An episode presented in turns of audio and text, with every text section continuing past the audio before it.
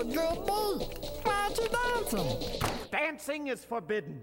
Dancing is forbidden. Dancing is forbidden.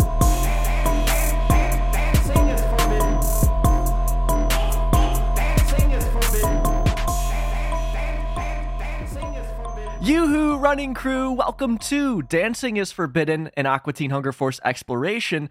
I am Ronnie, and on this podcast, I am usually watching through and talking about every Aqua Teen episode. But this week, we've got something much more exciting going on because I had the honor and privilege of sitting down with Jay Wade Edwards, producer, editor, and voice actor on Aqua Teen. Before I go on, I need to tell you right now, you can find Jay on Twitter and Instagram at J Wade Edwards. Link to this and just everything else will be in the show notes. Go give Jay a follow, and if you like our conversation, let him know. I'm sure that he would like to hear from you.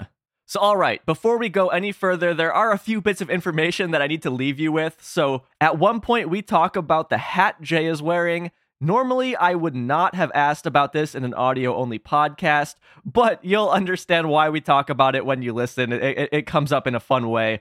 To describe the hat, it's a really cool light teal color with a, an orange brim. On the front of the hat is a tiki style Bigfoot head with fire in its mouth and a cross of logs behind it that are also on fire. So it's an extremely cool hat and something just so incredibly Jay. You would think he had this custom made for him once you learn a little bit more about him. And you can see this hat in this episode's artwork, and also there will be a pic of it in the show notes. So, you know, there's a few ways to see it here. It'll, it'll be on my Twitter and Instagram as well, at Aqua Teen Pod, of course. Next up, Jay and I had a really cool conversation on obscure records. I end up showing him one of my records, uh, Takashi Kokubo's Get at the Wave. The visuals aren't that important, but if you want to see what the packaging looks like, there is a link in the show notes. I am kind of showing him on my webcam what it looks like. And again, you don't really need to know what it looks like, but if you want to see it, the option is there. So, the last thing I want to say is you hear so many times don't meet your heroes. And to that, I say bullshit because Jay was awesome. I loved talking to him. And that really goes for everybody who's worked on this show. I haven't ran across anybody being mean or rude or anything yet. Everyone has been so cool, and it just makes me love this show so much more. So, with all of that out of the way, let me tell you a bit about the man of the hour.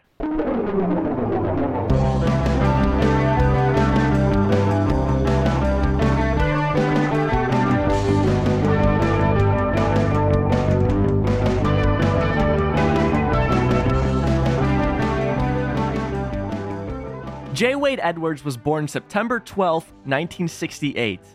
Growing up in Florida, Jay spent most of his childhood either inside watching The Dick Van Dyke Show and inadvertently learning about joke craft, or out fishing with his dad learning legends of the skunk ape, Florida's flavor of the Bigfoot or Sasquatch myth.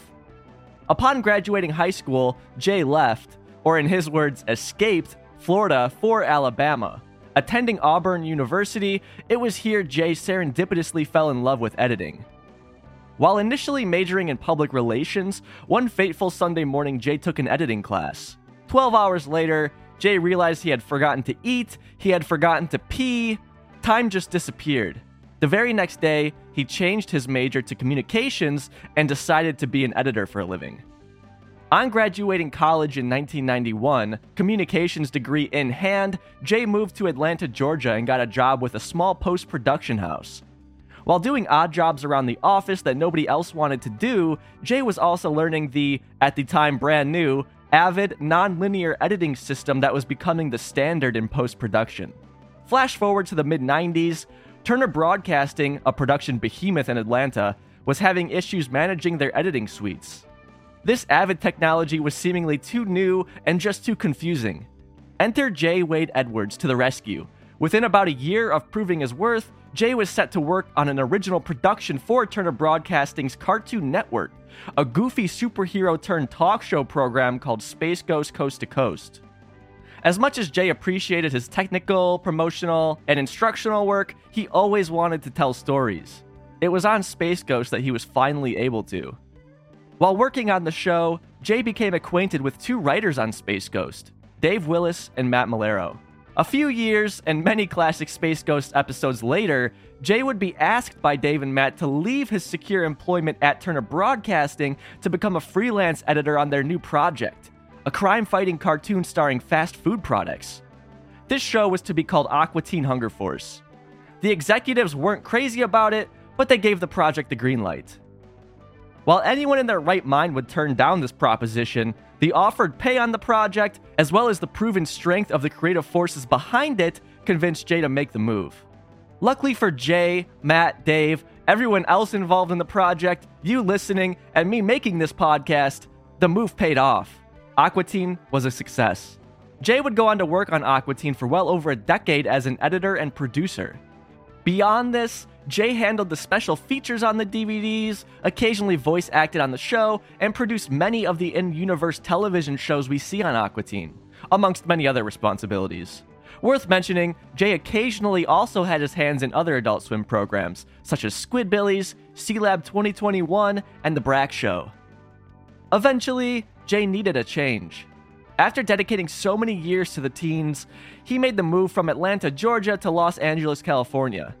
Jay has since gone on to make shows for Disney, such as Gravity Falls and Wander Over Yonder. He's worked for Netflix on the animated series Kid Cosmic. Jay, of course, has not forgotten his roots and remotely worked for his buddies back at Adult Swim on Your Pretty Face is Going to Hell. In terms of Jay's upcoming work, he is involved in the upcoming film A Town Called Purgatory, directed by and starring Matt Servitto of Sopranos and Your Pretty Face is Going to Hell fame. However, this is only half of Jay's story, and I think this is what makes him so interesting. This entire time, throughout his entire impressive career I've been describing, whenever Jay had any free moments not producing content, he liked to spend those moments producing his own content. Well, alongside indulging in his love of all things baseball and beer. In the late 90s, Jay produced his own set of monster short films called the Monster Trilogy. In 2005, Jay released his self produced and self financed feature length film Stomp, Shout, Scream, a delightful mashup of the 1960s beach party and monster movie genres. 2016 saw Jay producing a gender swapped retelling of classic films with his Kino Edwards picture show. In 2018, Jay released the first part to a three part series called the Hat Trick Trilogy, all shot on his iPhone. And trust me, if I didn't tell you it was shot on an iPhone, you wouldn't have known. By the way, the vast majority of Jay's work can be found for free on his YouTube and Vimeo channels, links to everything in the show notes. This is just a small sample of Jay's colorful and passionate career. Jay is a creative. He's compelled to tell stories regardless of the production circumstances or even who sees them. It's his calling. It's this exact creative drive that brought us so many wonderful seasons of Aqua Teen Hunger Force, and it's because of Jay's creative drive that this podcast exists, and it's the reason we are here today. And by the way, Jay isn't done with Aqua Teen. All these years later, he still spends time with our favorite talking fast food products. Recently, Jay edited some of the 2021 HBO Max Aqua Teen promos, some 2022 Aquadonk side pieces shorts, as well as having a hand in the upcoming 2022 film Plantasm. There are a handful of people I consider absolutely critical to the success of Aqua Teen Hunger Force. Jay Wade Edwards is on this list. Please enjoy our conversation recorded September 22nd, 2022. So, my first real question for you here is explain to our listeners why you are now going by Jay Wade Edwards over Jay Edwards. You've done your research. Yeah, I found that website and several hours and hundreds of dollars later, I'm like, I don't think this is the right guy. What's going on here? yeah, it, it, it's it's kind of how I introduce myself. Is uh, is that I let people know I'm Jay Wade, I'm Jay Edwards, but I go by Jay Wade Edwards. If you Google me, please know that jayedwards.com is a bondage porn site, and it's not actually me. so for like, and it's been that like that's website's been around for t- almost 20 years probably, mm-hmm. and so you know, as as as I like, I, I told one, I told one woman I was dating years ago about that, and she was like, "Yeah, it's okay. It's not the best, not the worst." I like you. Uh, anyway, um, so yeah, that's how I introduce myself. Is jayedwards.com is not me. Um, uh, so yeah, uh, the internet is lazy, and that Jay Edwards, who like acted in some porn films, then became a porn director, and now runs this website. Um, he gets my credits all the time Right. or he used to, you know. So like he'll he he has his porn credits and his uh, children's television credits, which are actually mine sometimes. Oh God. He people are like, this is a very multifaceted man. He's in all That's sorts right. of things here. That's right.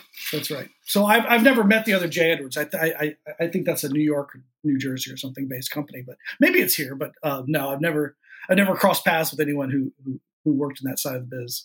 I'd like to think you're not uh, opposed to the bondage porn so much as his website looks like shit and it looks clearly like it Oh. was made 20 years ago. It's like a it's it, it's like a free GeoCities. Yeah, it's pretty bad. it's a relic of the past. But all right, so so now that we've got that out of the way, uh, I'm going to ask you to define some terms because you have worn many hats, and we're going to be throwing a lot around a lot of Hollywood terms that people might not be familiar with. So, if you could, uh, in in a general sense, can you define what an animation director is? I know you. I don't know that you've directed animation, but if you could define that.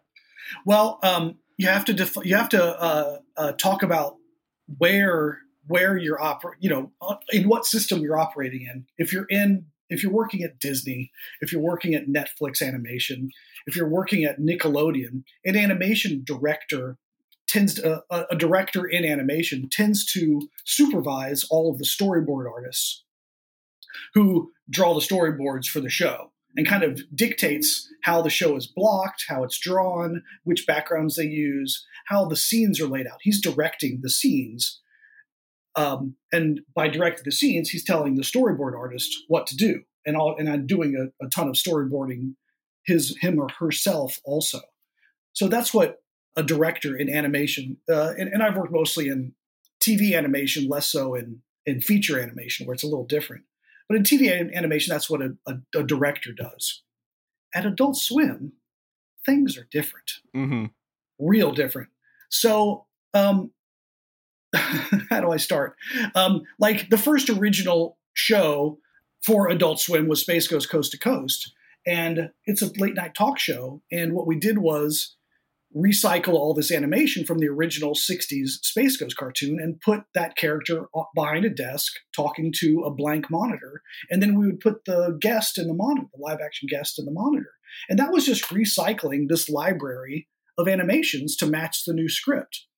And that's kind of the production process for Aqua Teen and Squidbillies and kind of Sealab 2021, uh, a, a little bit the Brak Show, where you had libraries of character animations and libraries of backgrounds, and you just recycled them.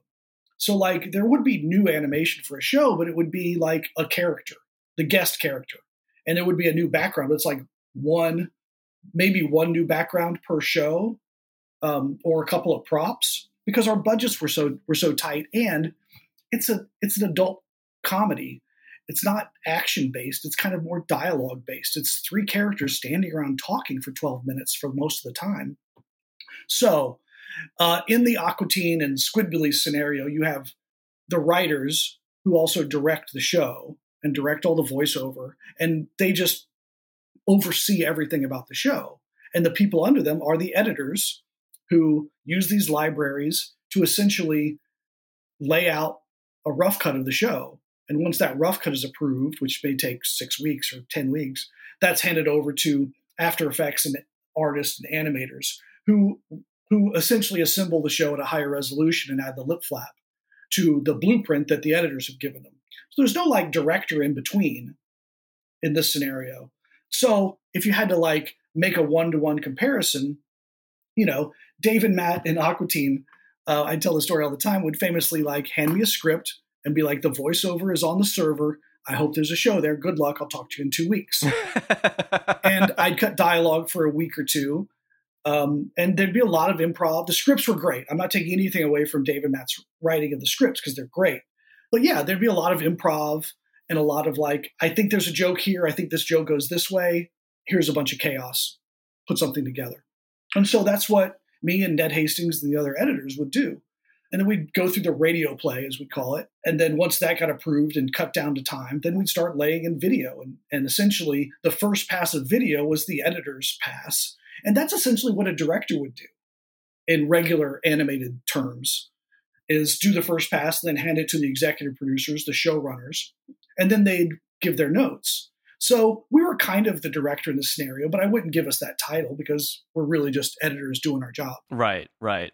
So yeah, that that's really uh, what I wanted to cover there. You kind of touched on like the few different roles that you guys had, just so so the listeners would kind of know what we're talking about as we get into things. So you started out. Uh, my understanding is you went to, uh, I believe Turner would be the correct word. You went to work for Turner because they were the only ones doing original kind of productions in Atlanta at the time, and you ended up on Space Ghost that way because of that. And were you familiar with Space Ghost beforehand? Were you a fan of the show? Oh yeah, oh yeah. Um, I watched Space Ghost the original as a kid, and I distinctly remember, um, like it was kind of like a loss of innocence moment. I was watching Space Ghost after school, uh, and I realized that every episode was exactly the same, and I never watched it again. You know, it was Hanna Barbera. Of course, it was always the same. It was just like three poses. So um, yeah, I definitely knew Space Ghost as, as as a character as a kid. And then when Space Ghost Coast to Coast started up, I knew the editor working on it, Michael Cahill, who does who's still at Adult Swim, who's still doing bumps, I believe. Anyway, he edited the first like 14 episodes of Space Ghost. Um, and that was kind of like in the while I was transitioning from working at a post house as an assistant to working full time at Turner, where I was a full time editor and cutting promos and packaging for TBS, TNT, Turner Classic Movies, and a lot of times Cartoon Network. Um, so yeah, my first uh, opportunity to work on Space Ghost was like episode 17, and I thought I was getting in late. Right. You know, I thought, yeah. you know, it, I didn't realize it would go on to be like 100 episodes. Um, and my, yeah, my first episode was the, the guest was Carrot Top, right, right, right. Yeah. and this was like 1997 or Mhm. something. So uh, obviously, I know you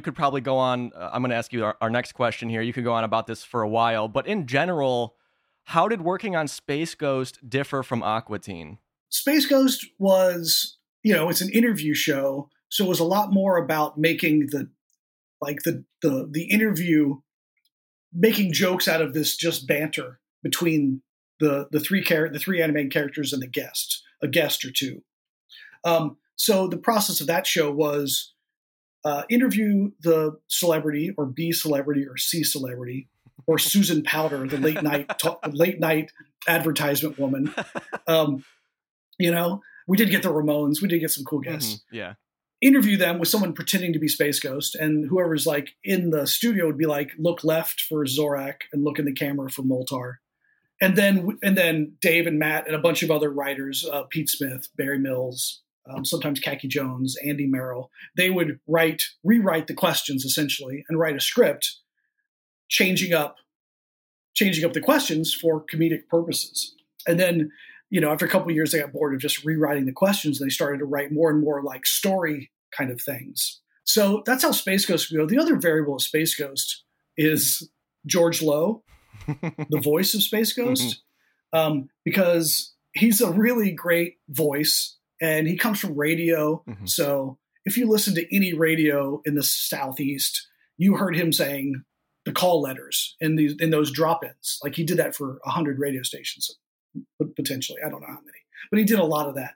So he was a very announcerly voice, which is what Space Ghost's original voice was. Gary Owens was an announcer. Um, so I, I wouldn't say that he was like a trained actor. Right. I'm trying to be as diplomatic as possible. Yeah, I understand. Um, but he's a great guy, and I love George Lowe. So I'm not. I'm, I, I I don't mean to, uh, to to diss him, but he's not a trained actor. So so often, like the tone of the script would be missed in his delivery. But he's also a crazy person, and he would rant for for an hour sure. in amidst this 12 page script. So part of my job on Space Ghost was to catalog all of George's ranting anytime, especially the the simple ones, yes, no, like all the exclamations, like just to catalog that.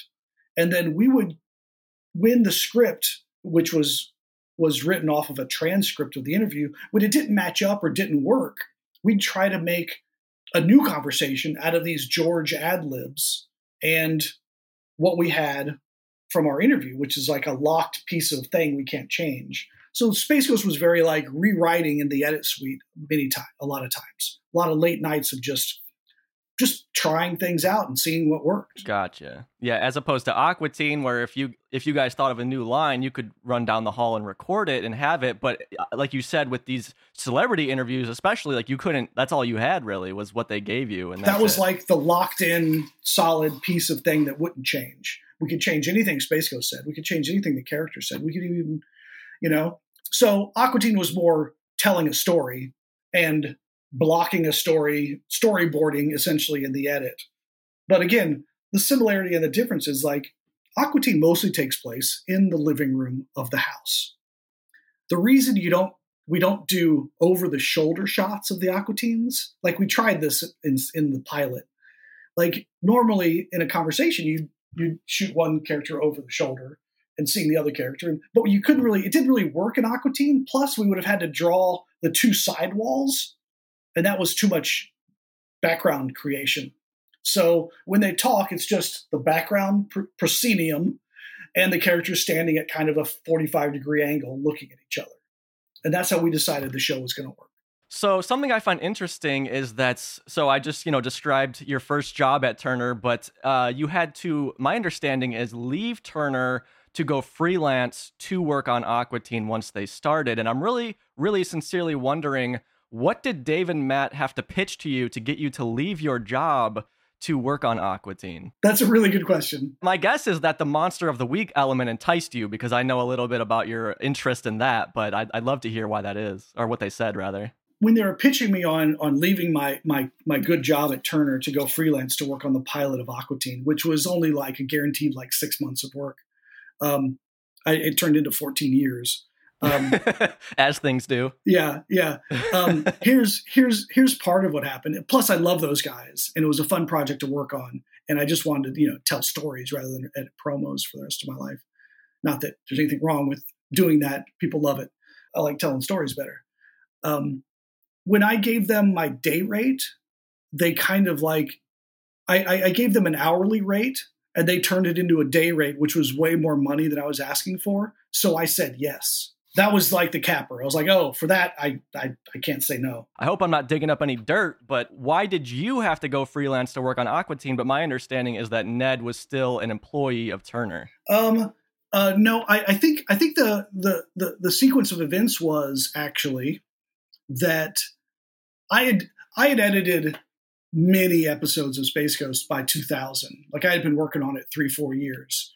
So um, Cahill and I, I think Cahill kind of stepped away from it. Anyway, I was kind of like one of the lead editors on Space Ghost. Um, uh, and Ned had edited a few episodes, like five, five or six or ten episodes, but I had edited like thirty by then. So I was a little more familiar with Dave and Dave and Matt, maybe. So Ned started working on the pilot early in 2000, and then about June of 2000, I came in and kind of took over for Ned. Um, and Ned went out and did other things. And then once we got a series run, they rehired Ned and we worked on the show together. But they kind of did six months with Ned on the pilot and then brought me in to do another five, six months on the pilot uh, to finish it out. There's a commentary on the Meat Zone episode, and, and you and Ned are both on that commentary. And you you guys kind of go into like uh, it's basically established that you were better at the more complicated episodes of Aqua Teen, and that uh, you were like the cleanup guy. And my question really is, how did you get assigned to which episode you worked on? And did like did you get to pick which episode you worked on? No, David Matt would just kind of hand them out. Um, I think it was a more visually complicated one. Those would come to me. If it was kind of more dialogue, bantery driven, those would go to Ned. Um, yeah, generally, but we would both work on everything, kind of. Yeah, if there was if if, if one of us got in a in, in a spot where the other one's skills were needed, we just hand it off. Sure, sure. In season two of Aqua Teen, you guys did way more episodes where it's just the characters kind of talking amongst themselves. Did you have a preference for the kind of episode you'd work on? Like, did you prefer to do kind of the monstery ones as opposed to just the slice of life episodes? I'm trying to think of my favorite episodes. I do like um I do like Moth Monster Man, you know, where it's kind of like a casual villain. right. Yeah, I I uh I listening to your whole episode of the dressing. That is a really fun episode. That has a lot going on. That seemed like it was fun. Yeah, and it has a nice like you're you're right about, and I don't even know if this is conscious when they're writing it because they write so quickly and so intuitively.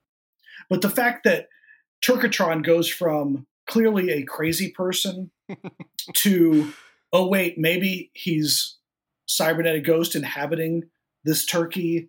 Like he, he goes on this on this on this roller coaster of is he crazy? Is he really from the future? Oh no, he's just crazy. Oh no, he's really from the future. Like that guy kind of like shifting back and forth is just I don't know that they ever planned for that episode to go that way. That's just how they naturally tell their stories.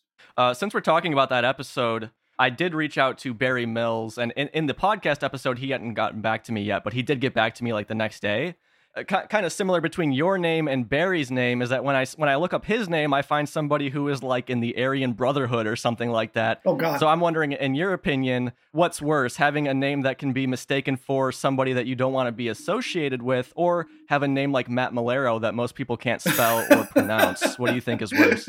that's a that's a toss up. That's a toss up. Yeah, yeah. It, it, it, it took me about about three months of working with Matt full time to be able to uh, spell his name regularly. So moving on, you did men- mention uh, Moth Monster Man, and in that episode, the Aqua Teens are watching this show called Assistant Living Dracula that you uh, made. Did you make that for Aqua Teen, or did you already have that in Oh, your yeah. back pocket? Oh, okay. Oh yeah, no, no, no. We we made that for Aqua Teen. Okay. Like I I had I had a Sony PD 150. That's like a DV camera that Sony made. It's the same camera that David Lynch used to shoot his DV movie in the early 2000s. It's got a great it's got a good lens and it's got a great monitor on it. So when you're looking in the monitor, it looks really cinematic, and then you get the DV footage and it's just you know, DV footage. So um so yeah, like I shot all the Aqua Teen behind the scenes on that camera. Um, I believe that's what we shot Assisted Living Dracula on. Sometimes they would they would tap into and use the Turner staff camera operator folks and their gear. But I think for Assisted Living Dracula, we just shot that ourselves. I can't remember. I can't remember. There's also um, Vegetable Man, right. Sure. Yeah. And and that with one. Don Kennedy. that one, like, I didn't ask about that one because we know that it was shot for uh, Aqua Teen because in the commentary you guys mentioned that you shot it for Aqua Teen, so I kind of knew there. But yeah, yeah, both of those were shot for Aqua Teen to go on the TV.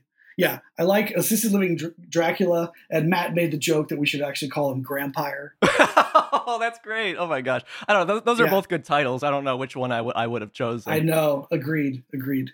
This is kind of uh, in the in the weeds here, but actually in the rough cut of Rabbot that's much longer, you also have an in-universe show that you made that doesn't make it to the final Rabbot episode, but in that one, it, it's you, and in that commentary, you say your wife and a few other people you know who are in it, and then just a monster knocks on the door and they open it. Uh, was that made for Aqua Teen, Oh. Or did you have that? No, no, Okay. no, no. That's that. Uh, I, uh, I I did a series of short films in '99, 2000, 2001, uh, which collectively are called the Monster Trilogy, um, and it's and it's kind of one of my favorite like vacation, like it's kind of like you you you kind of turn a vacation into into a job. But I like to take my friends to like uh, an Airbnb in the in the woods and then make a dumb movie. hmm Um, so 99, 2000, 2001, I did that and I called it the Monster Trilogy. And I'd always like build a monster costume. And it would just be me and my friends running around. None of us are actors. And I would shoot it and I'd cut it in my in my free time.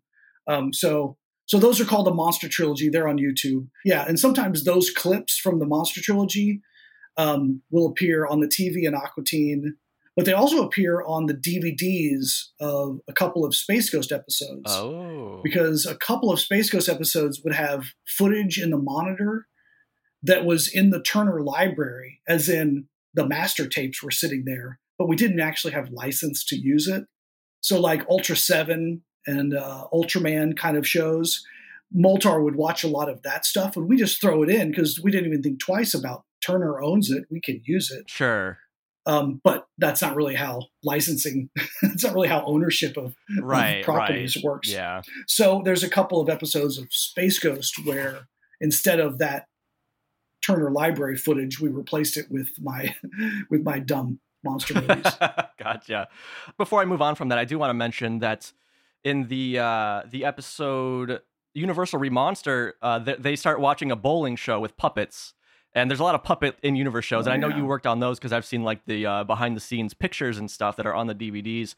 And I, I just want to let you know that in in the uh, Universal Remonster episode, I really dug into that bowling alley. That bowling alley it closed during COVID, and it never reopened, unfortunately. So it's kind oh of yeah, it was on Buford Highway, I believe. sure, sure, yeah. Yeah. Yeah, it, it, it was really fun digging into this random bowling alley, like who owned it and everything like that. But Yeah, there's a scene with the puppets in bed mhm. that make it into an episode. Mhm. Yeah, that's my bed. That was oh, my bed. really?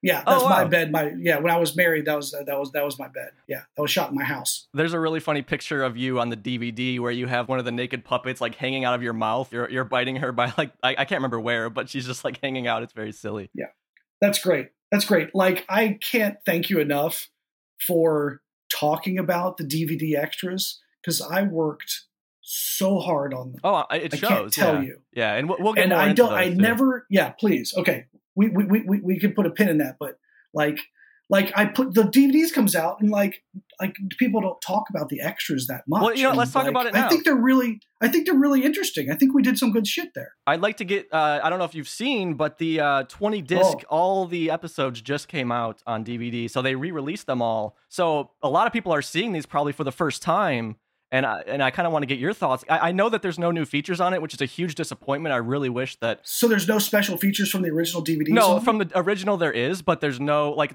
uh, for the, for the first time they're putting the final three seasons on DVD, and there's no new Oh, special right. features for any of those. And no. yeah, that's a, that's a, I was hoping that there would be something new there from from you guys, but there's not. Oh no, they're not going to spend. They're not going to give us any money for that. Yeah, there was there was like a, a really golden era of TV on DVD between like 2004 and 2010, where the budgets were pretty good.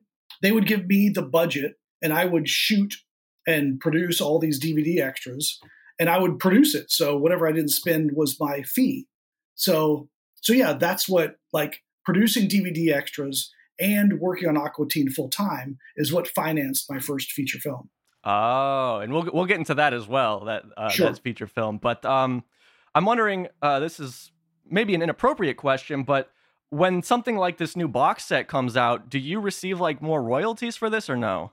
Oh fuck no. Uh, that's what I expected, but I just wanted to ask. Yeah, um, yeah. I like I was I was a producer in in in activities and name, but not a producer in that I owned any part of the show. Gotcha. Like I got a producer credit, but I was really kind of like editing and post supervising is more accurate of a title because I kind of created the system that Aqua Teen was produced in.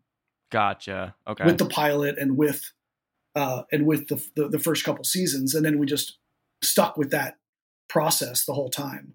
Um, so yeah, uh, even even David Matt, um, who were employees for the almost the whole run of Aqua Teen, yeah, no, none of us get get royalties because we were because because David Matt, the writers, were employees. Even the actors were on buyouts instead of union voiceover deals. So they would get a fee, and that would be the buyout for the whole entire history of the, sure. the entire future of the thing. hmm On to the DVD special features. The first two seasons have a lot of commentary tracks on them. Were you responsible for putting those together? Yeah, I think David Matt wanted to do commentary, so we would do yeah, like four, like four or five episodes on the first two DVDs, right? Each, yeah, yeah, and then and then Yeah, the, the yeah. whole uh, volume four DVD was. It seems like you guys were at some event and you were all kind of like recording your own audio and you kind of throw it over that, Oh. which is pretty Oh, it's interesting. it's a nightmare. That I'm surprised anyone could listen to that. That was that that was at my house, which which at the time in Atlanta was a loft, so it was like a giant concrete box. yeah, it sounded like you're in an auditorium or something like that. Yeah, yeah. The like like the absolute worst possible recording location. But yeah, we we threw a party and I tried to play episodes without sound so people would watch them and comment on Yeah, them yeah. and people would just stand around and drink and eat snacks and and uh, and and record commentary that way. I think it's moderately successful at best. But yeah, thank you for listening to all that. It's better than nothing, though. I mean, I actually thought it was kind of cool. It's almost like you guys put, put a uh, a podcast over the the second audio track and you can just sit there and listen to them all. I think it's really interesting. Yeah, ten years before podcasts. Yeah, yeah. um, when picking like the commentary tracks, like how did you guys go about picking which episodes to do commentary for, and also how did you go about picking who would be in the commentary tracks? Oh, I think David Matt just picked. David Matt and I would talk about which which episodes to do commentary on. Um, mostly their choice, um, and whoever was uh, nearby. We all like the entire crew was in Atlanta. Carey Means lived in Atlanta.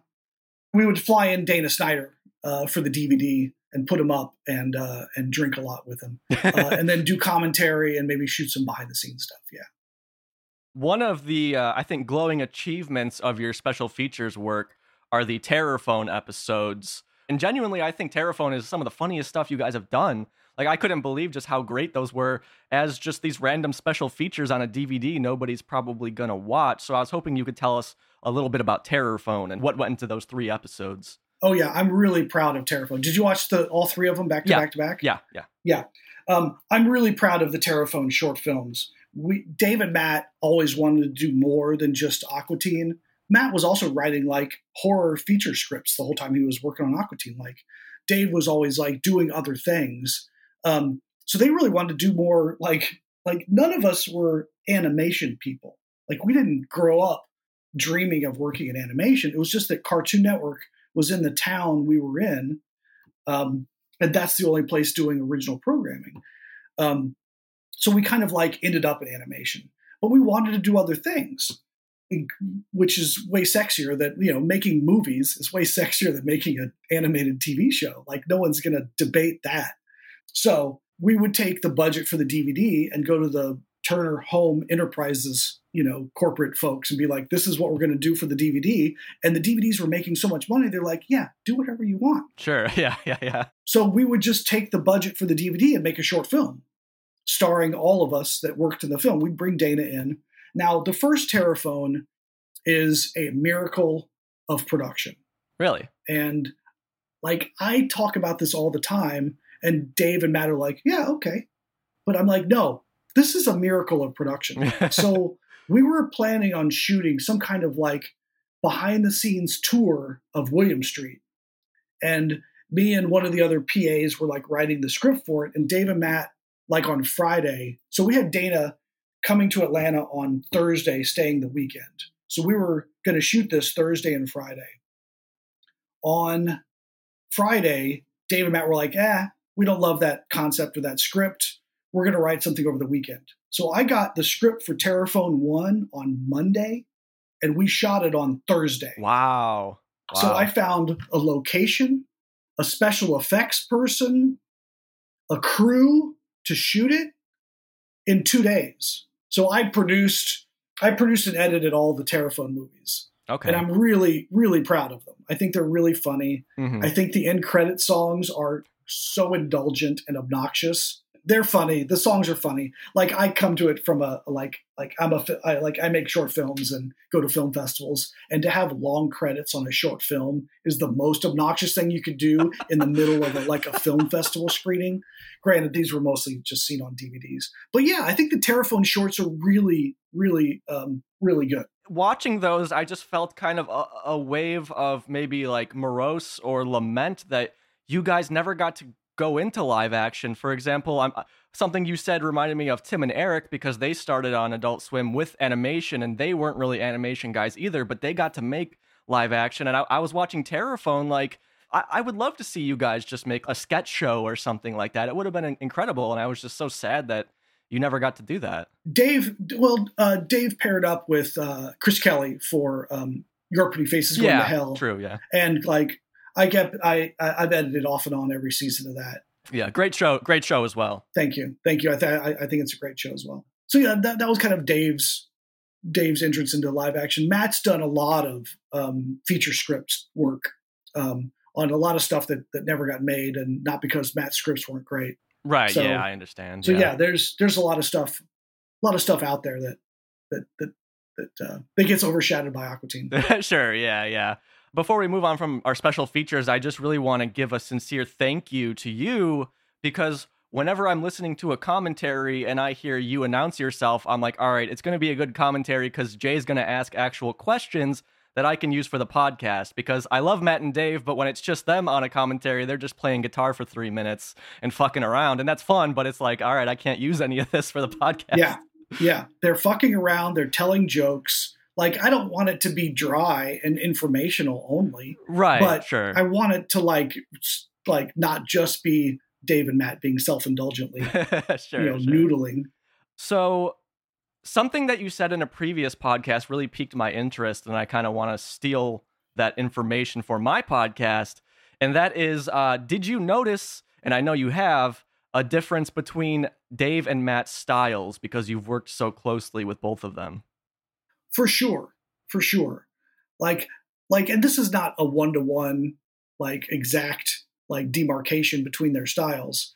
Um but uh matt is a little more the chaotic nonsense not nonsense but the the, the chaos of Aqua Teen is comes from matt. All the heavy metal stuff comes from matt. Um dave's a little more structure a little more setup payoff joke. Um uh, dave was a little more involved like in the in the uh, production of shows. Matt was a little more like write it and then let everyone do their job. Um, so Dave was a little more in like, oh, for this joke to work, you got to edit it this way. You got to kind of. So Dave was a little more hands on in the editing and, and and like construction of the show. Aqua Teen was like ten year ten years of school on how to construct a joke. You know how to tell a joke because I'm storyboarding and cutting dialogue and doing everything. And sometimes I'd miss. I'd just whiff on a joke, and Dave would be the one that would. David, you know, Matt, Matt also, but more often Dave would come in and be like, "Oh, it needs to ride this kind of wave, or needs to like the close up goes here, and that's where the payoff is." Because you know, you're editing, you're so inside something, you, you, you kind of lose perspective. Sure, sometimes. of course, of course. Um, so you know, it's hard to say. It's hard to say. There is a, a, a special feature of Dave and Matt writing, yeah, yeah. which is like 30 minutes or 40, how long is that? 45 minutes of them just It- it's long. Yeah, it's around half an hour or longer. Yeah.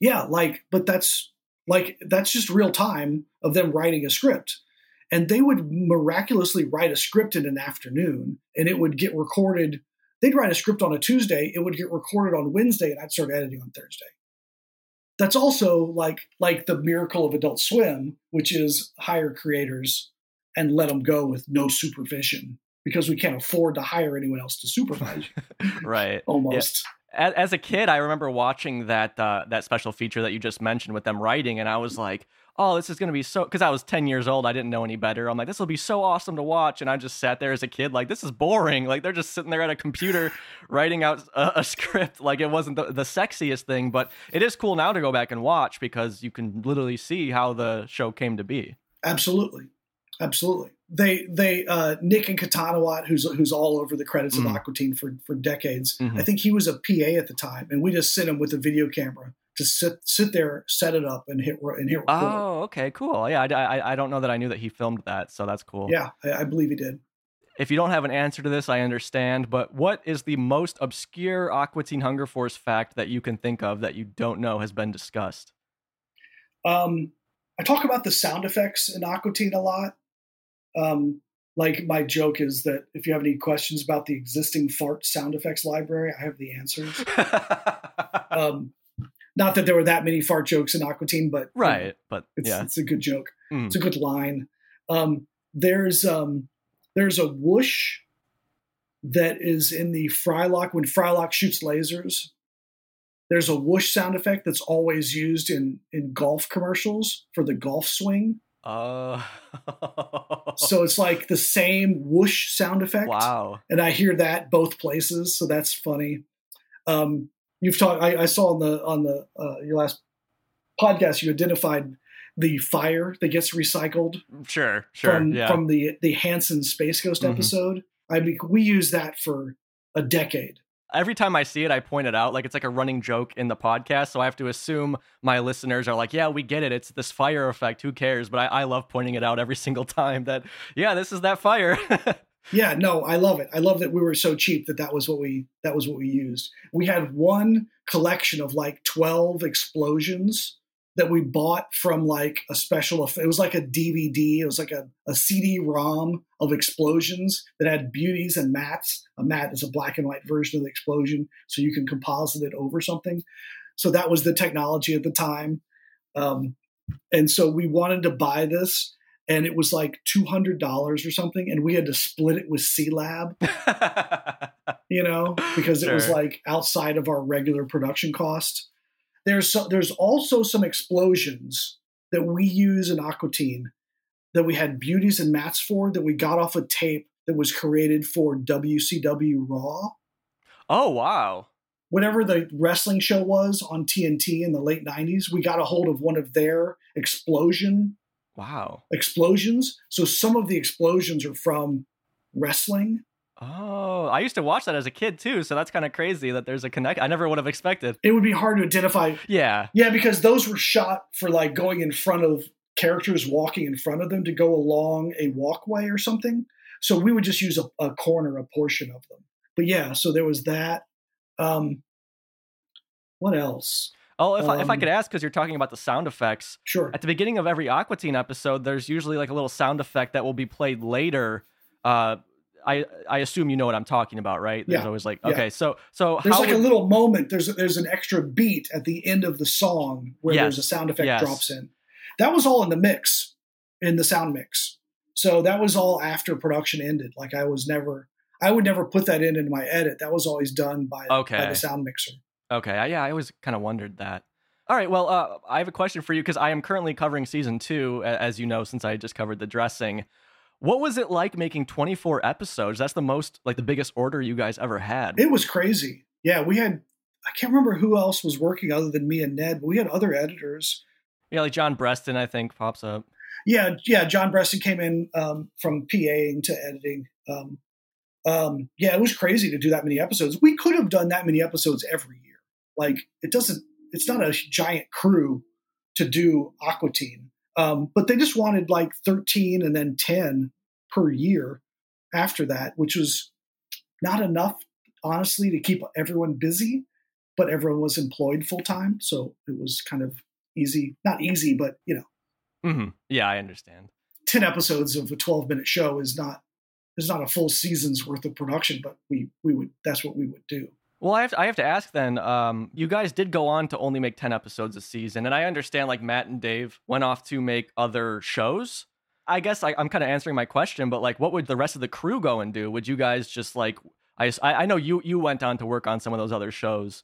It just always like made me wonder like what everyone else did after you guys dropped down to ten episodes a season. so ned and i had offices next to each other and we're both kind of music nerds and in the era of after napster got shut down there was a really beautiful era of music blogs where people would take old obscure records and rip them to digital and then post those songs and all the artwork of those albums on their blogs.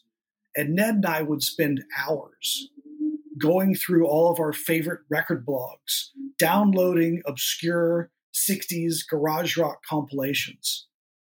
I mean, hundreds of them. That's what we would do with our time. Oh, beautiful. We would also produce shows and stay on schedule, yeah, of course, you got to get some work done. but we would spend a lot of time doing that. In season two of Aqua Teen, we finally see characters start to drink beer, like on screen. Obviously, we see beer cans in the first season. Were you given the okay to show these things, or did you just keep trying to do it until they let you do it?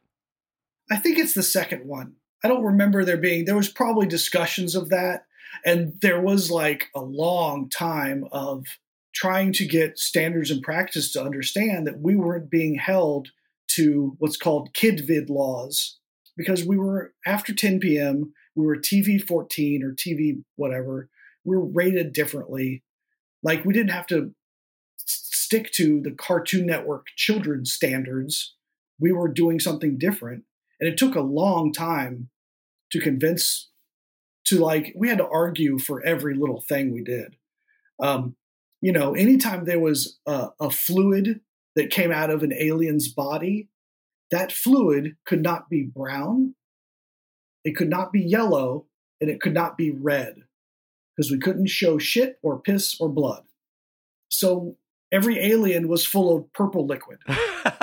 well, there is a Doctor Weird skit where he he grafts a uh, a deer antler to his dick basically, and Steve's like, "Well, how do you go to the bathroom?" And then Doctor Weird just shoots a stream of blue liquid out of his mouth, and I'm like. Is this supposed to be random or is it supposed to be pee? Like, what's going on here? And, and I kind of assumed it was pee. It had to be blue because no other color was was legal. Okay, perfect. Yeah. What do you miss the most about working on Aqua Teen? Oh, I I I, I really love the the the the, the let's just create it of, of it all. Um, like after moving to LA, I worked for I did a couple years at Disney, and I I did all three seasons of uh, Kid Cosmic at Netflix, which are great shows and great experiences. And I love the people I work with, but you're very kind of segmented. Like I'm cutting storyboards and then handing it off to the animators, and sometimes I'm involved in the conform of the animation that comes back from overseas or wherever it's being animated. Um, but it's very segment segmented with with Aqua Teen and with Adult Swim. Like it's just me and David, Matt, and Ned in a room creating the show. Like I'm doing all the work, which is sometimes a very heavy lift to put in every background to storyboard a show essentially from backgrounds and character animations. Um, but like we're creating the whole show, you know? I also like ran post. I was also like the post supervisor. So like I made sure the the the the computers ran and the storage ran and I made sure you know I mastered I mastered the first 3 seasons of Aqua Teen on tape. Like you know, like the master I created the master tapes for the first 3 seasons of episodes like it was just it was just us.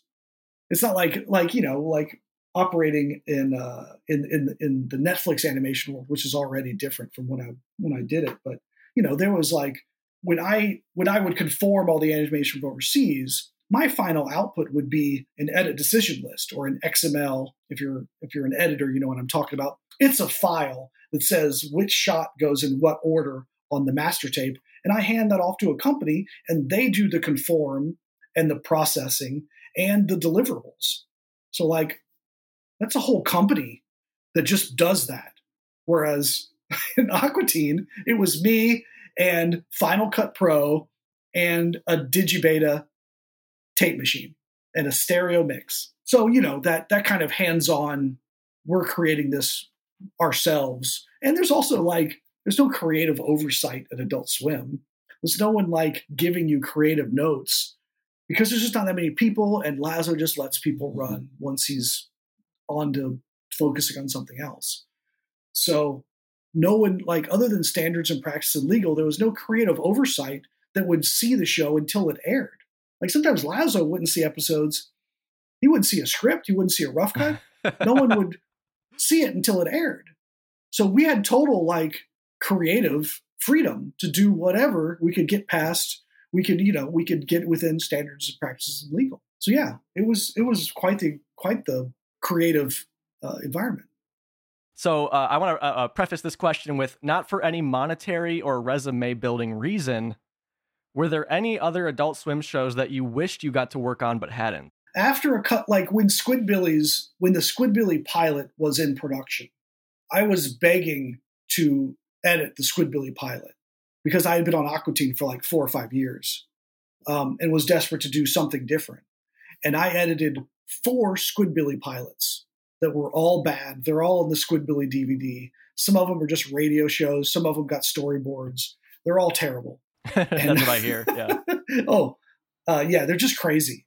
They're just like too crazy. Like every line was trying to be a punchline, and that came from kind of the top down as far as the direction of where the show wanted to go.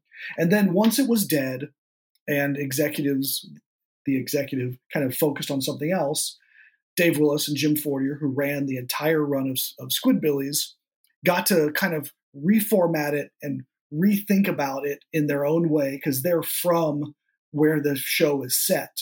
And they cast like their high school buddy to do the voice of Rusty. Is it Rusty? Yeah, yeah, yeah, it was. Yeah, I remember I hear I heard Dave talk about that, yeah. Yeah. There's also a name in the pilot that's different, so. Oh, okay. Yeah, so I worked on the Squidbillies pilot for like six months and was like, get me out of this. This is, let me go back to Aqua Teen, you know? Um, so yeah, I, I, I, I, worked a little bit on the Brak Show. I worked a little bit on uh, uh, Sealab occasionally, um, just like helping them out once in a while. Like everything that came through Williams Street, I would, I would touch a little bit if they needed it. Um, but no, I was happy with just doing Aqua Teen. Awesome. Yeah. Yeah. For me, as a fan of the show, that's awesome to hear that you just loved that show so much. It wasn't like, you know, just a job to you guys. I think that shows in the work that it wasn't just a job, that you really, really liked what you were doing. Right. And I had my creative outlets uh, external to that. I made my my short films, the Silly Monster trilogy. I did I directed a documentary in 2002, 2003, a documentary short film. And then I wrote Stomp Shout Scream and produced Stomp Shout Scream while working full time. Like I produced, I, I, I wrote, directed, and produced and edited an indie feature film while like well never really taking time off from my full time job at Aqua Teen. Right, right. So I had my outlet. If you could go back to 2000 and give a young Jay Wade Edwards advice on editing Aqua Teen and working on Aqua Teen with the knowledge you have now, what would you tell that young man? Yeah, um, this is this this is something that was probably intuitive at first, but then it wasn't until I was like training other editors that I kind of like voiced it to them and myself at the same time, which is do the first pass of everything as fast as you can. So when you build like the first pass of a show, it's the radio show. So it's just dialogue and a little sound effects. Um, do that as quickly as you can. Don't belabor picking which take is perfect on that first pass. Just throw in the first take or the last take. Doesn't matter. Because you never know, you're never going to know what take is best until you hear what comes before and what comes after. And then you can eliminate what's wrong and then put in what's right. So when you're editing, just do it as fast as you can, especially when you're cutting dialogue. And then because you're going to go back and do it, do another pass and clean it up, and do another pass and clean it up, and do a third pass and clean it up. Um, it's much more efficient, and you're you're you're not going to make yourself crazy. You're not going to burn yourself out trying to be perfect on the first pass because you're never going to be. You're always going to do another pass. So just do it fast first, and then go back and and and evaluate it. Gotcha. Yeah, yeah, that makes a lot of sense. Uh, just don't be precious about you know that first pass. Just get it done and, and right. move on. Yeah, because because when it's dialogue and Aqua Teen is all dialogue and it's all improv. That's why my podcast works, is because of, of, of that radio play element that you speak of. If it was an action show, my podcast just wouldn't work. So that's what I appreciate about the show. Because I'd, I'd, be playing clips of people grunting and, and punching each other. You know what I mean? That's like right. it, would, it just wouldn't work. That's right. That's right. It's it's it's it's again a tribute to David Matt's writing obviously you've worked on some Aqua Teen stuff recently. For example, uh, you cut a lot of the HBO Max commercials that kind of are promos that were playing. You worked on a few Aquadonk side pieces, and you did have some involvement in Plantasm, the upcoming film. But my question is. If, let's say, hypothetically, of course, to any listeners, I don't have any knowledge of this, this is pure speculation. If Aqua Teen was picked up for, like, let's say, a season on HBO Max, would you want to go back and, and continue to work on it? Oh, sure. Oh, sure, that'd be fun. Yeah, I, f- I figured I, I, knew the answer, but yeah, of course, of course. I don't know that I want to do it full time. I'd, I'd, rather. I, I, I, like the life of a freelancer. Um, I like doing something different every six or nine months. Um, so yeah, if they need me to uh, pick up a couple episodes, I'd do it in a heartbeat, and, and I would be the. I'm I'm like the best person to do it because I've done more Aqua Teen than anyone else. Mm, exactly. Know? What advice would you give to anyone wanting to become an editor? Um, make a short film because by going through production, even if it's just the dumbest, simplest thing, and then cut it together yourself. You know, it doesn't matter if the audio is bad. It doesn't like it's going to be frustrating because the audio might be bad or or the shots might be bad. But you're going to learn so much about the process. You can't do if no matter what you want to do in production. If you want to be a director of photography or a sound mixer or an editor or a director. You've got to know something about every other thing in the production process. To be a good editor, you got to know something about lighting to know why something is fucked up or why something is wrong. So go experience the whole the whole gamut of production so that if you really want to be an editor, you can understand everyone else's job and do your job even better.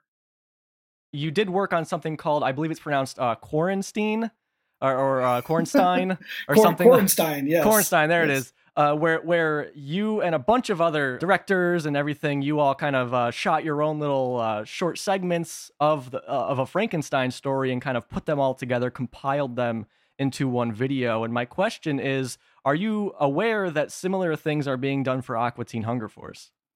No, I did not know that. Yeah, so there's currently uh, a video out called Broodwich Reanimated, which is a bunch of different uh, animators, uh, obviously amateur animators, all coming together in in their own style and, and reanimating segments of the Broodwich episode. Then it's all compiled together with the original audio, but all this new animation. And then currently, a listener of the show, uh, Zeus is what she goes by.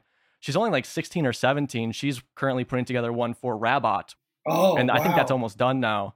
So I, I, of course, I will send that your way, the Rabbot one, when it's done. But yeah, it's just like again, the show's kind of going through a renaissance because both of these videos are very recent, where all these uh, animators who probably weren't even uh, out of diapers yet by the time that the show was actually airing, uh, they are coming together now and just reanimating. And there's all it's so cool to see all these different art styles and and just tributes to the show. So I just wanted to bring that to your attention because it's kind of similar to what I saw you were doing with the uh, will- Frankenstein thing. Yeah, I will totally look look look that up. That Yeah, I'll send them. To, yeah, I'll send them to you. Yeah. Oh, oh no, Yeah, it's, it's to me. insane. Yeah, I'll send them to you. Yeah, it's insane the I would production that. values. That's Yeah. that's incredible. I, I, like I can't believe people care that much, but that's that's killer.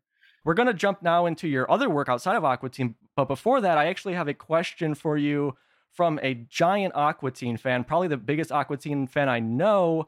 This person is such a huge Aqua Teen fan that he actually he auditioned for the voice of Master Shake and he got the role and he's voiced Master Shake for the past 20 plus years. Uh, a young man by the name of uh, uh, Dana Snyder, I think is his name. and his his question for you is uh, he wants to know what the story behind your hat that you're wearing is. That, that's what he, he wants to ask you. Um, this hat is by a company called the Clink Room. This is their logo, um, and this particular hat is like a it's like a, a Bigfoot fire Yeah. tiki hat. Yeah, yeah. It kind of matches. I I have, I have enough like baseball hats that I kind of coordinate them with my Hawaiian shirts or cowboy shirts. Um, so yeah, this is just a one off from the Clink Room, which I which I purchased like last year and showed up like two months ago. Oh, oh, wow. So you you got really early. Was it like a pre-order or something, or? that's how they run their business is they they announce designs and you pay for that hat and that design and then it goes in production and because of the pandemic and supply chain hmm Right. this sure. or that it Mhm. really literally took 15 months to get my hat after i ordered it but it's a killer hat Yeah, it's all. Yeah, it's very colorful. I'm actually. I'll ask you. I'll, message you on Twitter if you could uh, kindly send me a picture of the hat, since obviously this Yeah. is an audio only podcast, so people Sure, won't problem. exactly know what it looks like. But yeah, I reached out to Dana and asked if he'd have a question for you. That's what he had, and then I reached out to Ned. And unfortunately, he saw the message but never responded. And I would like to think that he just had so many questions for you, he couldn't pick one, and he's, he's currently crying himself. okay here's here's here's the question that ned would have asked is um, why have i not written the two sequels to stomp shout scream that i've been talking about for That's actually my next years? question for you. Yeah, there was um yeah, uh Stomp Shout Scream was the first of a of a of a Skunk Ape trilogy. Um so anyway, yeah. And and, and of course Ned would be involved in all of them. Of course, yeah. So, so, so moving into that, that's a perfect segue here. I didn't even uh, imagine that that would happen. It, it seemed like you had the idea pretty early on, like like in the early 2000s, you started working on this, and then eventually, I know in 2004 you filmed it, and then the film came out in 2005. Because I say that because in the episode Super Trivia, I see Stomp, Shout, Scream as an answer to a question. So that came out in 2003. So I know you were obviously working on it then. But uh, yeah, it, it, it, it, it's a very fun uh, kind of beach party slash uh, monster movie. It's it's just it's all over the place, but in, like in the best way possible. Thank you. Of course, there's there's some uh, cameos in that. Well, not not even a cameo. We have Ned Hastings, editor on Aqua Teen, who shows up. He wears the uh, not only the outfit of the skunk ape, which is like a Bigfoot character in Florida, but also you know he he has a, a little cameo as himself with Dana Snyder in it. I guess my question for you, since you never got around to making more Stomp, Shout, Scream, is where is the skunk ape now? Because at the end of that film, uh, spoilers, he he, he kind of uh, disappears. Where, where is That's he now? right. Do you suspect? Well, the I believe I still have pieces of that uh, gorilla suit in my garage. Um, I got a new gorilla suit for Christmas last year for my brother because I um, I was going to shoot some another um, uh, a Bigfoot uh, another skunk ape short film over Christmas, but it didn't quite work out. I haven't finished it. I've been busy. Work it work is getting in the way of all my uh, creative uh, endeavors. So yeah, Stomp Shout Scream is a '60s beach party rock and roll movie, and then I had um, a sequel called Hoot Holler Howl, which Hoot Holler Howl was five years later, and uh, uh, Theodora, who's the lead of Stomp Shout Scream, is is now in a country western band in the Midwest. Oh, I and, love that. and of course, she falls. It's the same movie. She falls in love, and the skunk ape finds her and kills everyone around her, and she has to escape the skunk ape again. And then in the third movie, I believe the idea was was to she becomes an astronaut and is in space, and the skunk ape follows her to space. So I haven't written those movies, but that was those were the sequels that I've been talking about for 15 years. Um, before we move on, I actually I don't own that film. I was wondering if you were still selling signed copies of it. Oh yeah, oh yeah. Uh, uh, there there's an Etsy site. Just just Google Etsy for Stomp Shout Scream, and it's a combo of original DVD that I printed up 15 years ago and a, a, soundtrack on CD. I'll also throw in a couple stickers.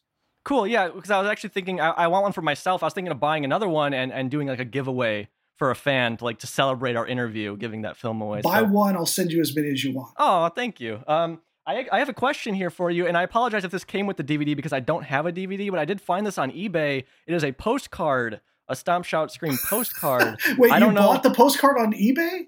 Yeah, I don't know. Did this come with the DVD, or like did I waste my money, or is it like an actual like unique item here? Uh, I, I printed up a stack of those. I don't have any more of those postcards. I don't think. Oh, do you? I can send it to you if you want it. No, no, no, no. You should keep it. Um, uh, I printed up a stack of those for the film festival run. So Okay. when it was screening at a film festival, I'd print up stickers of when the screening day, day and time and location Mm-hmm. was, and I'd put stickers on the back of the postcards and then hand them out at the film Gotcha. festival. Kind of generated an audience. Okay, yeah, I just saw it on eBay. I was like, I didn't see anything about it anywhere else, so I was like, I'll if it's if it's obscure, I want to pick it up. But I was hoping it wasn't just like a DVD insert That's or crazy. something like that. I wonder who had that.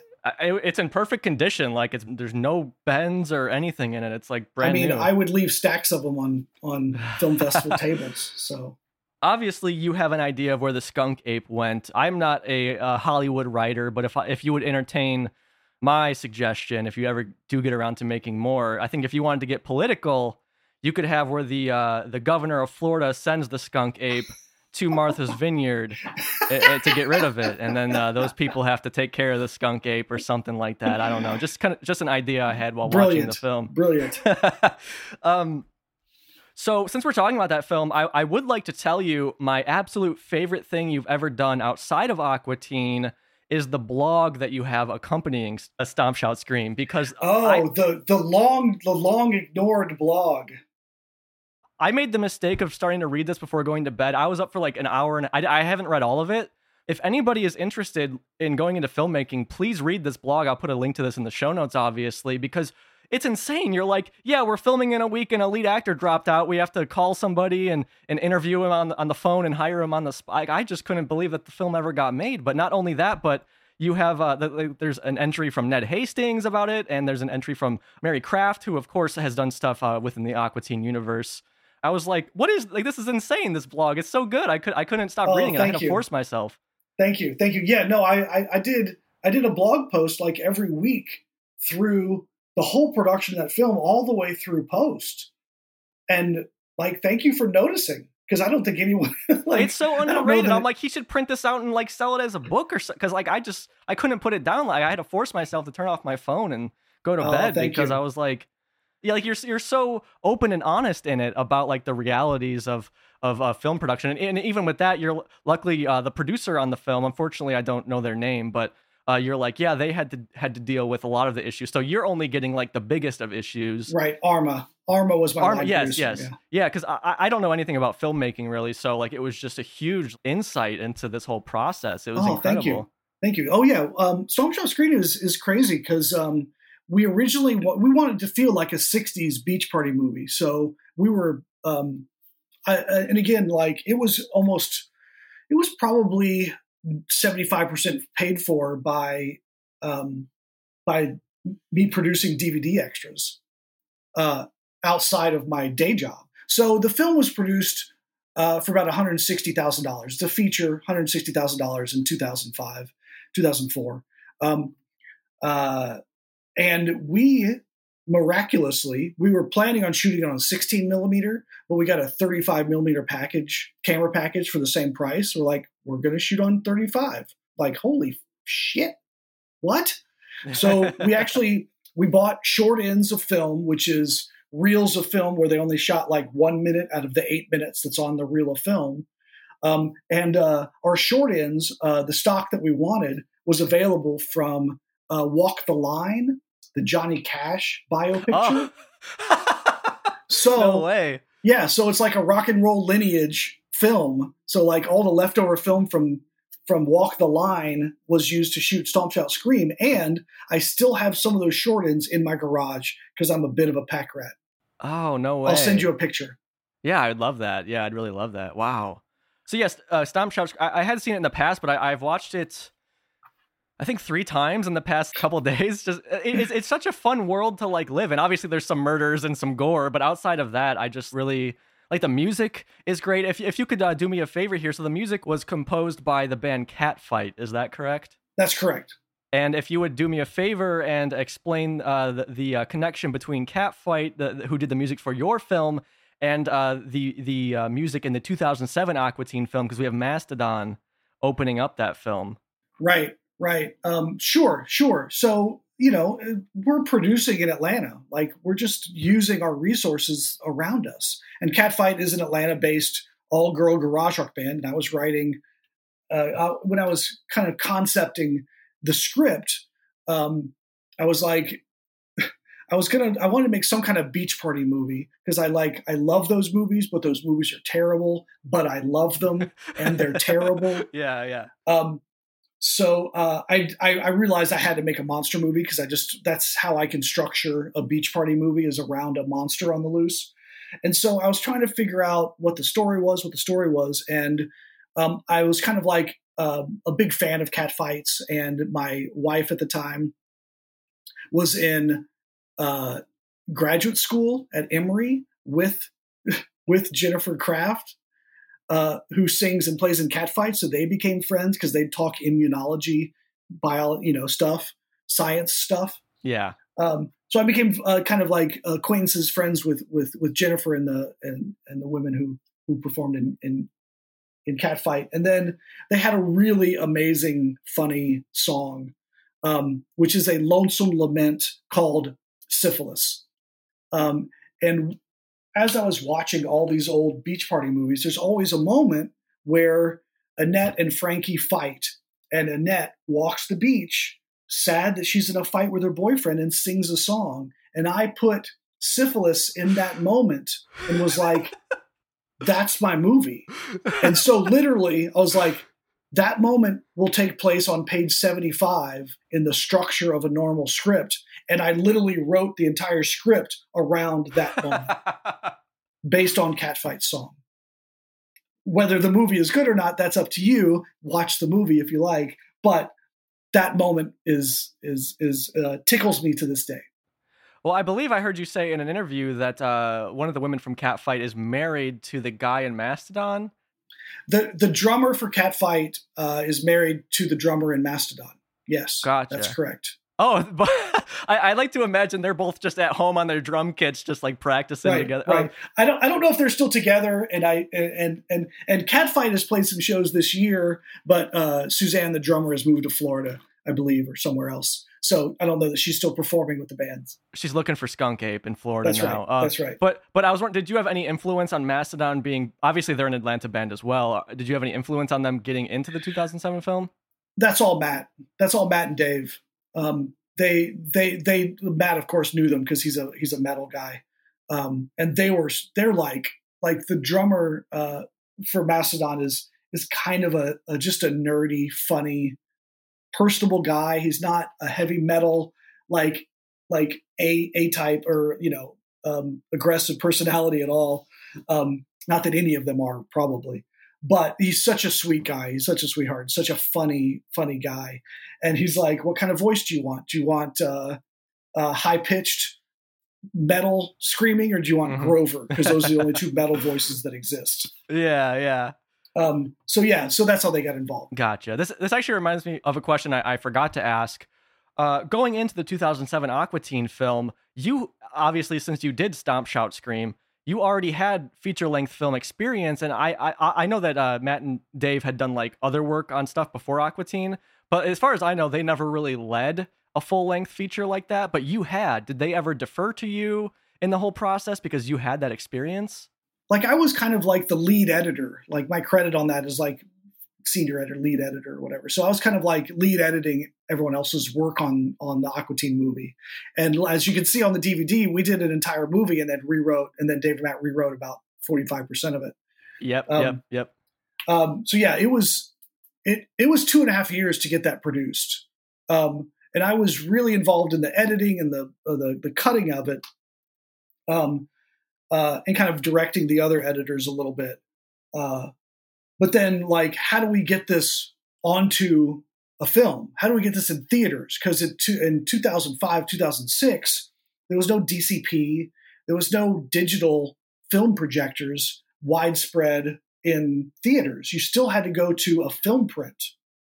And I actually knew how to, I didn't know how to do that, but I knew the process of doing that because I had explored it with Stomp Shout Scream because we shot on film, finished in digital video, and never went back to film. But I knew the process of doing that.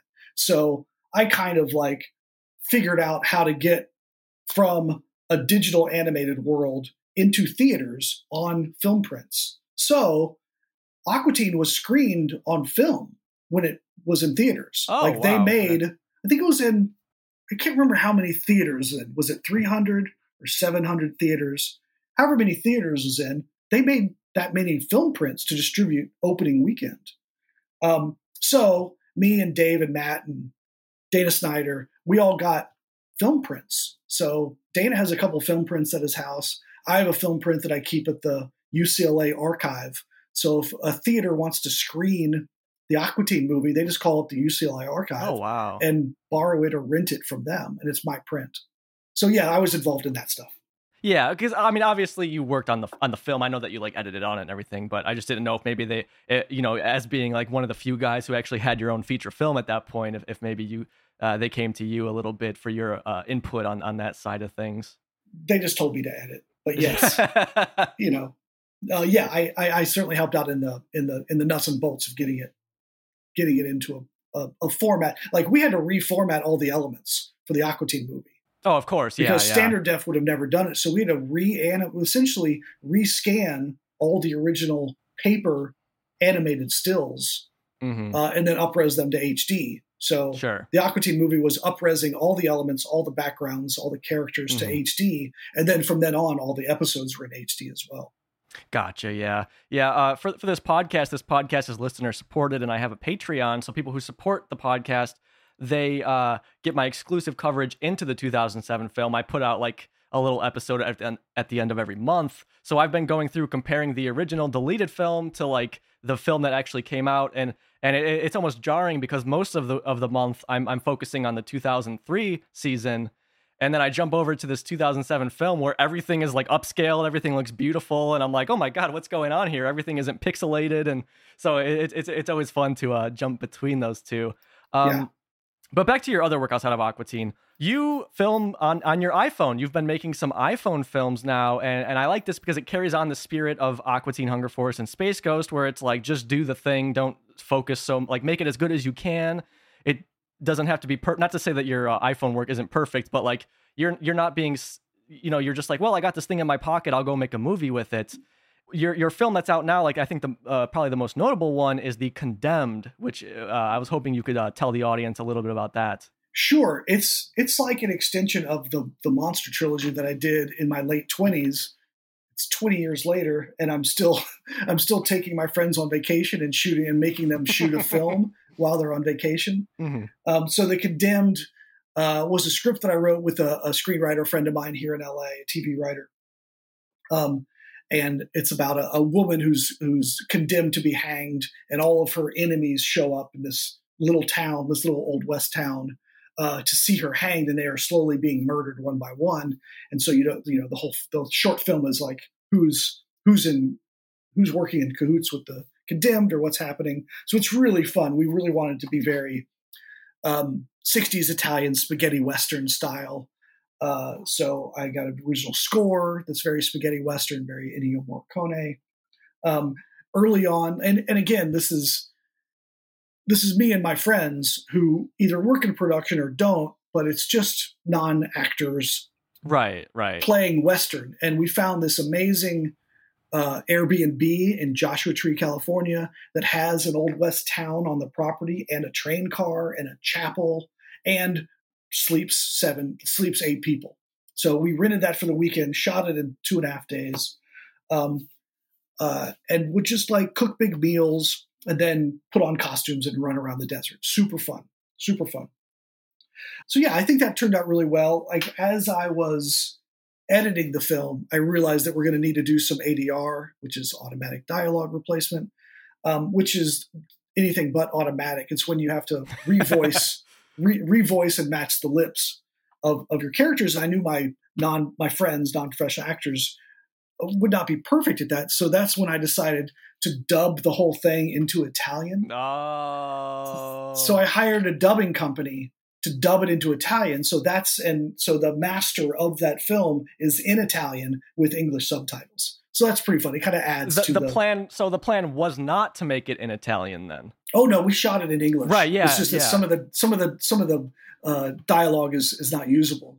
So I just dubbed the whole thing in Italian. Obviously, yeah, the the mouths don't match up with the Italian overdub, but I assume that was your intention the entire time. I didn't know that this, That's this was kind of like a result of just something you had to do. Right. And again, I didn't hire like eight different Italian actors. I just hired a dubbing company who just does this who just does this for a living. And so like they did a really good job on the first one. I hired them like I've shot a second. There's it's a western trilogy. And again, like the first one is the condemned, the second one is the captain, which is teased at the first one. So the captain, the second in the trilogy, has been shot and mostly edited. Um, uh, it's about pirates who are stuck in the desert and they fight with cowboys. It's like cavalry versus pirates, so they have sword fights and stuff. Well, well, there's a legend behind this, correct?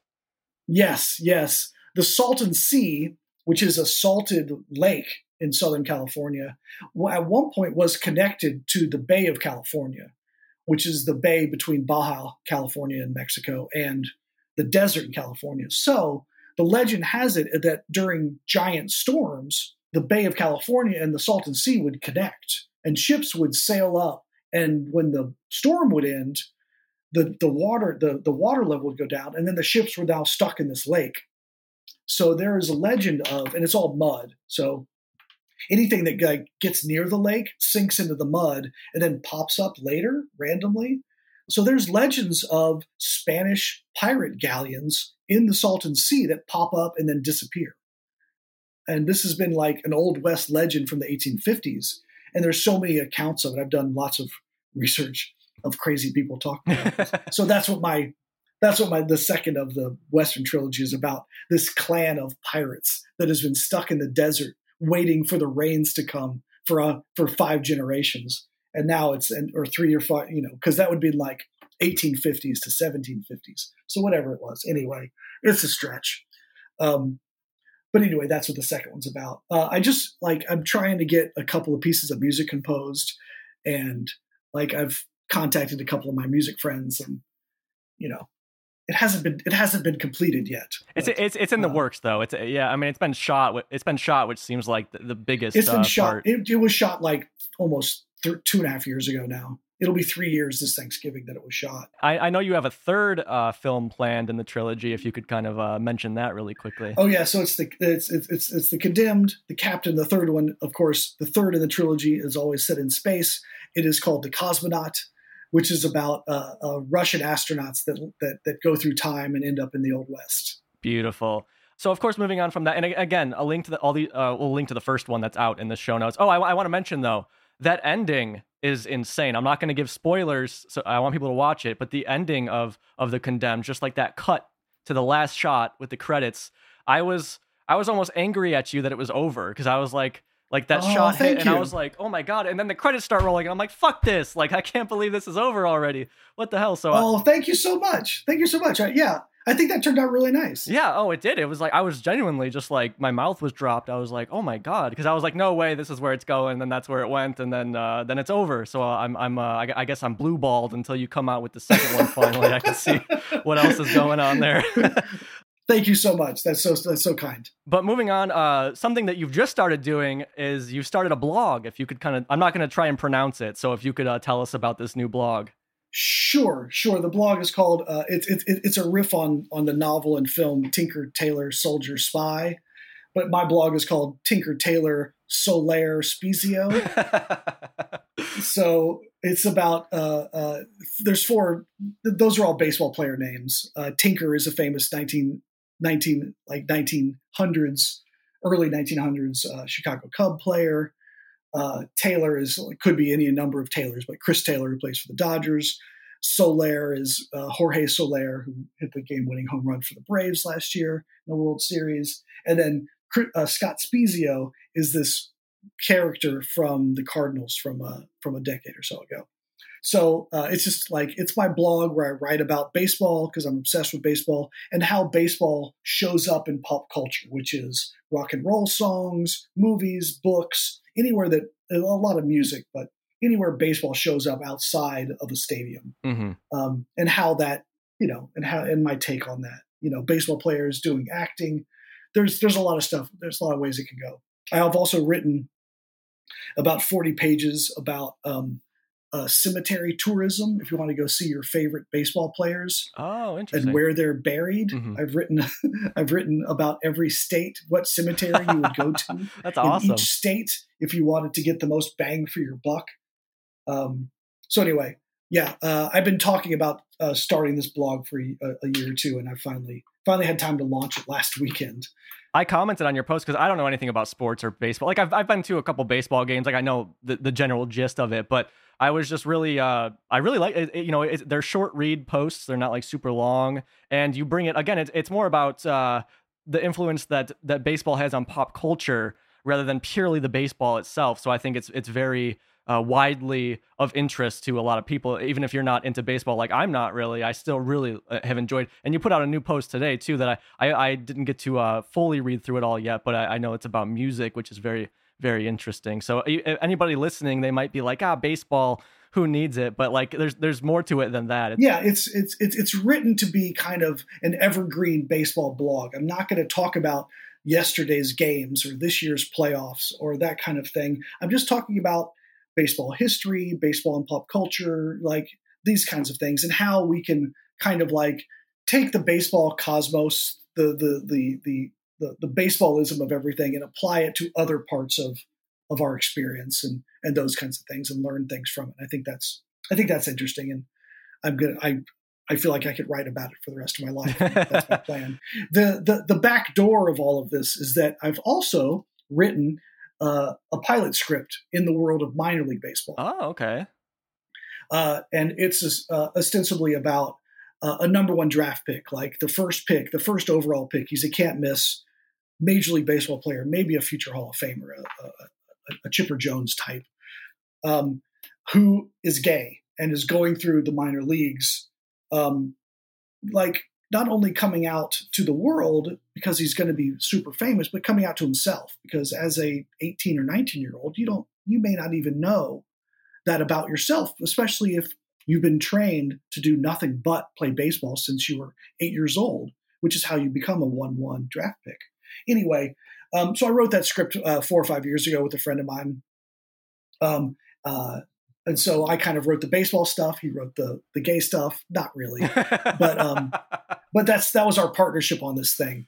Uh, and and the script is already a little out of date because minor league baseball keeps changing and baseball keeps changing. But I think it's a good script. I think it's interesting, and we already have like there's an arc to it of like season one is in single A and he's coming out to himself, and double A he's kind of coming out to the people around him, and that doesn't go well.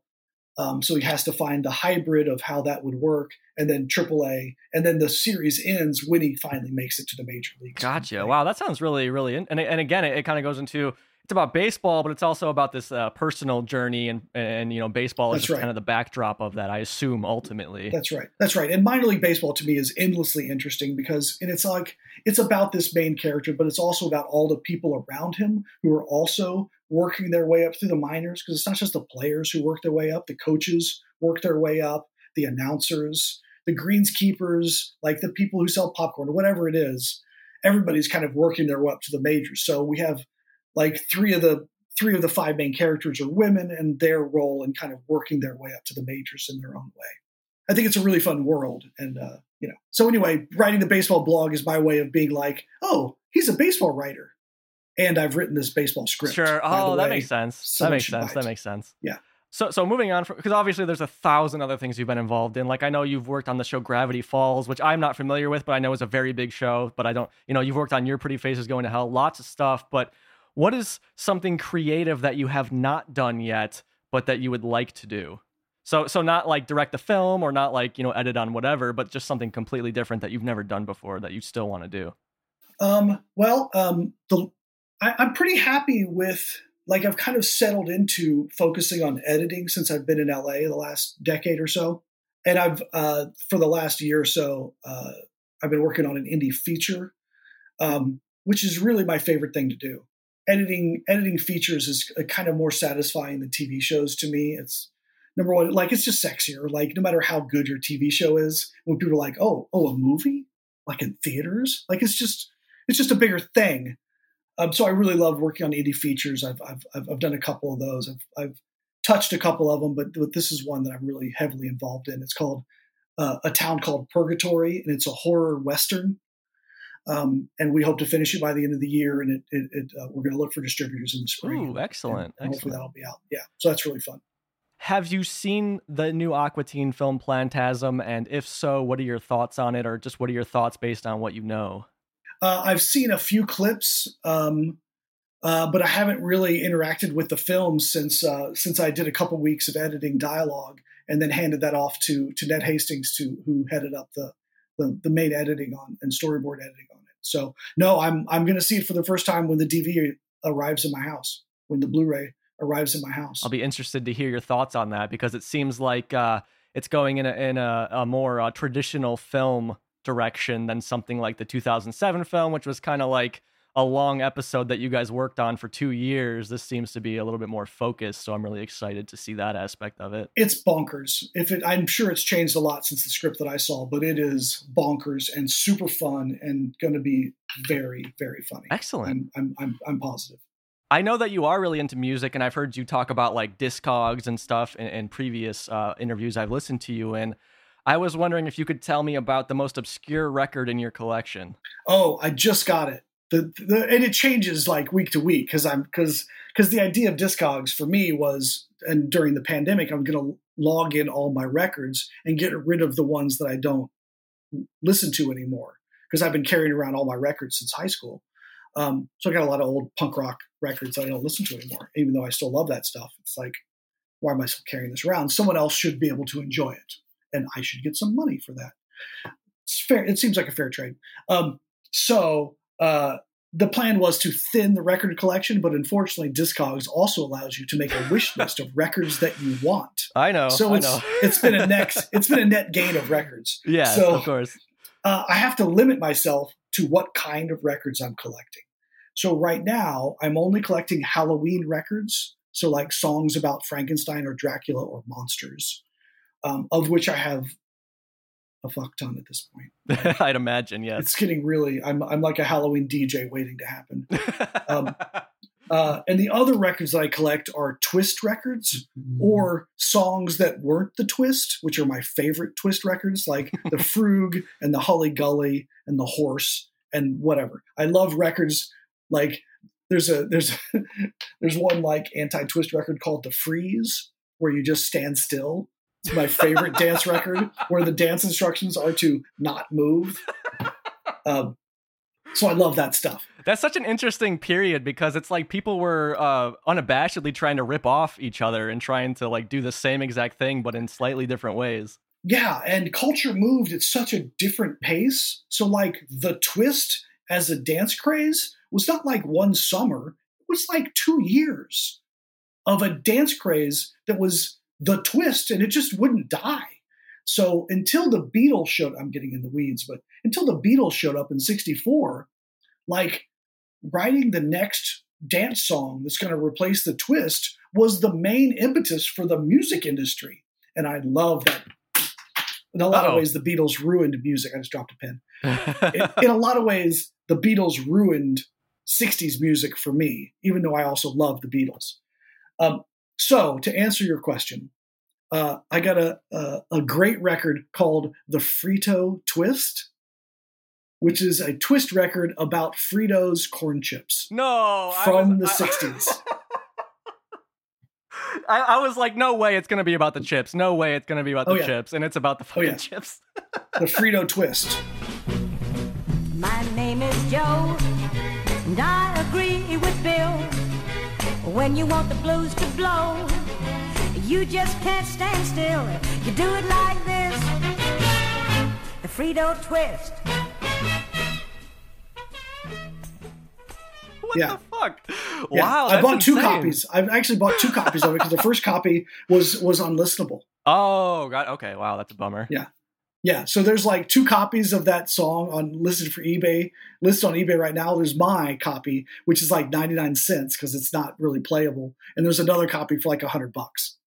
Um, I actually, because I know I knew you were into records, I actually brought down my my most obscure record. I'd like to show it to you really quick. Oh, please. Obviously, this will not translate well to an audio only podcast about Aqua Teen Hunger Force, but this is what I'm interested in. So, uh, I am. I know you're into like garage rock and stuff. I am into. I don't know how well you can see it, but I am into Japanese '80s ambient music, and I've got oh, a, interesting. a pretty interesting record here that this is not a sleeve it is actually a booklet full of like beautiful images and and, Oh, and all sorts of things and it's um, very relaxing. yeah and uh, you kind of hit the nail on the head because the reason this is obscure on the picture disc i'll show it to you here it says not for sale and the Oh, reason that yeah. is is because they didn't sell these these i i would like to tell you were given away with a brand of luxury air conditioners in in Japan. I love it. I love it. And it's a whole booklet of beautiful pictures, you know, picture disc. The first side is all ambient music. The second side is like uh, the sound of like waves in the ocean and then like rainforest sounds.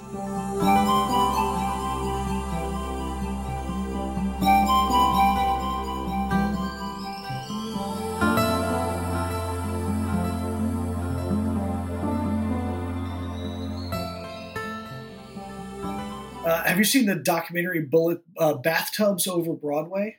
No.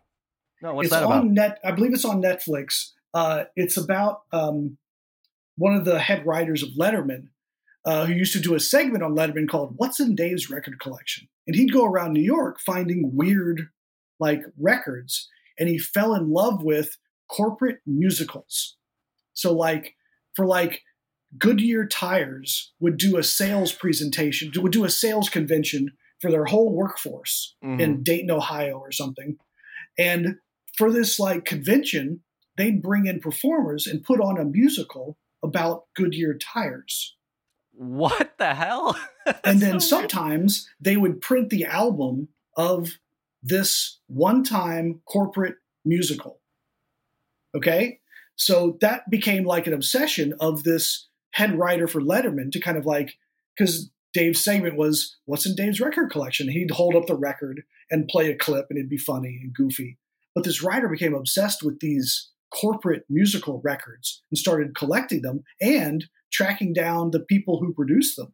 Oh wow. So it sounds like it's right up your alley. Bull, Yeah. uh, bathtubs over Broadway. yeah, I'll write that down. Uh, it's a doc. It's really great. Thank you for entertaining uh, this record talk with me because I don't have a whole lot of people in my life that I can talk about records with, as well as Aqua Teen. I'm with you. So I just I have kind of uh, rapid fire questions for you really quickly. Just uh, some of your favorite things.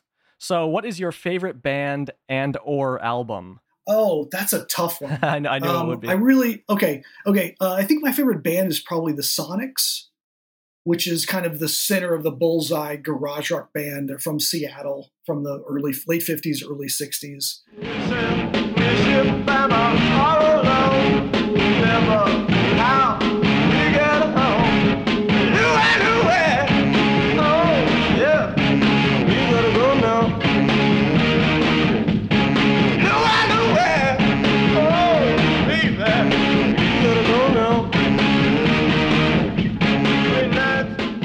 And I can distinctly remember the first time I ordered like a reprint of one of their albums on CD in the early late late nineties, early two thousands from Crypt Records when they used to have a printed catalog. And I got the CD and I was like repainting a bathroom in my house. And like every song that came on that album was just blowing my mind with three chord distorted garage chords. And every song was just just just incredible. So like like if I had to pick one band, it'd be the Sonics. And they actually did a reunion tour for the first time in like 30 years. Oh wow. probably around 2000 late like between 2005 and 2010 and so their like reunion show was um, in brooklyn. So a girlfriend and i at the time went up and saw them play a couple times. And you know these are guys like in their late 60s early 70s if not mid 70s at the time and they were out playing the same guitars screaming in the same way like the this um, jerry uh, I think his, his name is the singer, who has this just blood curdling scream that's just so evocative. Anyway, let's go listen to the Sonics. Knock your doors off. Anyway, like they came out and played their first song, and the crowd was older, but still there was a bit of a mosh pit. They were completely blown away by the reception. Like they were they were dumbfounded oh by wow. this sold out like it was like in a VFW hall in Brooklyn. Um, you know what I mean? And they were just blown away by the reception because people went nuts hearing those songs played live for the first time in their lives. And it really was like incredible. Incredible. So anyway, the Sonics I love. I could I could go on and on. Gotcha. Is there a song by them anybody should check out specifically? I think if I think if I had to if I had to like list my favorite song, it would be Louie Louie, which is all which they do a cover of. But I love the original Louie Louie. Um, baseball thing, bring it back to baseball. yeah. The original Louie Louie, which was oh, I'm going to blank on the guy's name who performed it. Anyway, the original Louie Louie was performed by a black kind of doo-wop group from Los Angeles, and one of the backup singers on the original Louie Louie recording is a guy named Lee Maye, who went on to play professional baseball. Oh wow. Yeah. Wow, that's yeah, crazy. Lee Maye played a couple years in the majors, played next to Hank Aaron for the Brewers, and put out you know a dozen or two dozen singles uh, in his life as a as a singer. It's always cool, yeah, to see when people who are uh, you know big in one field go to something completely different and are able to uh, you know do pretty well there as well. Yeah, crazy. So moving on, what is your favorite film and or television show? Um, I, I, I, have a couple. I really love John Carpenter's The Thing. It's like a perfect movie. But you know, my go-to answer for my brand when it comes to my favorite film is a, a Roger Corman movie called It Conquered the World. I have a tattoo of the monster from It Conquered the World. That's something I want to mention to the to, to the uh, listeners that you are uh, quite a tatted up man. I've seen some pictures of your tattoos online, which uh, you know f- from your portrayal in the episode "The" you wouldn't expect because in that episode you're you're very uh, uh, straightforward. But That was pre. That was pre. Uh, pre. Pre. Most of my tattoos. Yeah. like like in in your uh, in your uh, Stomp Shout Scream blog, you you talk about how you got this like big Frankenstein tattoo on you as well. You're, you're a very tatted gentleman. I am. I am. Like like they the when, when I found out Korenstein was happening, I contacted the the filmmaker who I know from Atlanta. I was like, you can't not have me involved in this. I I deserve to be on this, sir. I'm kind of a Frankenstein filmmaker nerd. So yeah, he was kind enough to let me do some in credit stuff, which is just me playing Frankenstein.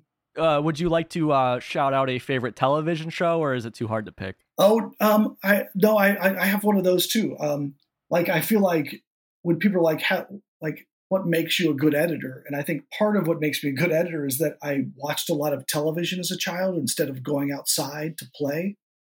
Um, and the TV that I watched as a child, the show that I watched as a child more than any other, is the Dick Van Dyke Show, which is just kind of a masterclass of how to tell jokes and comedy and timing.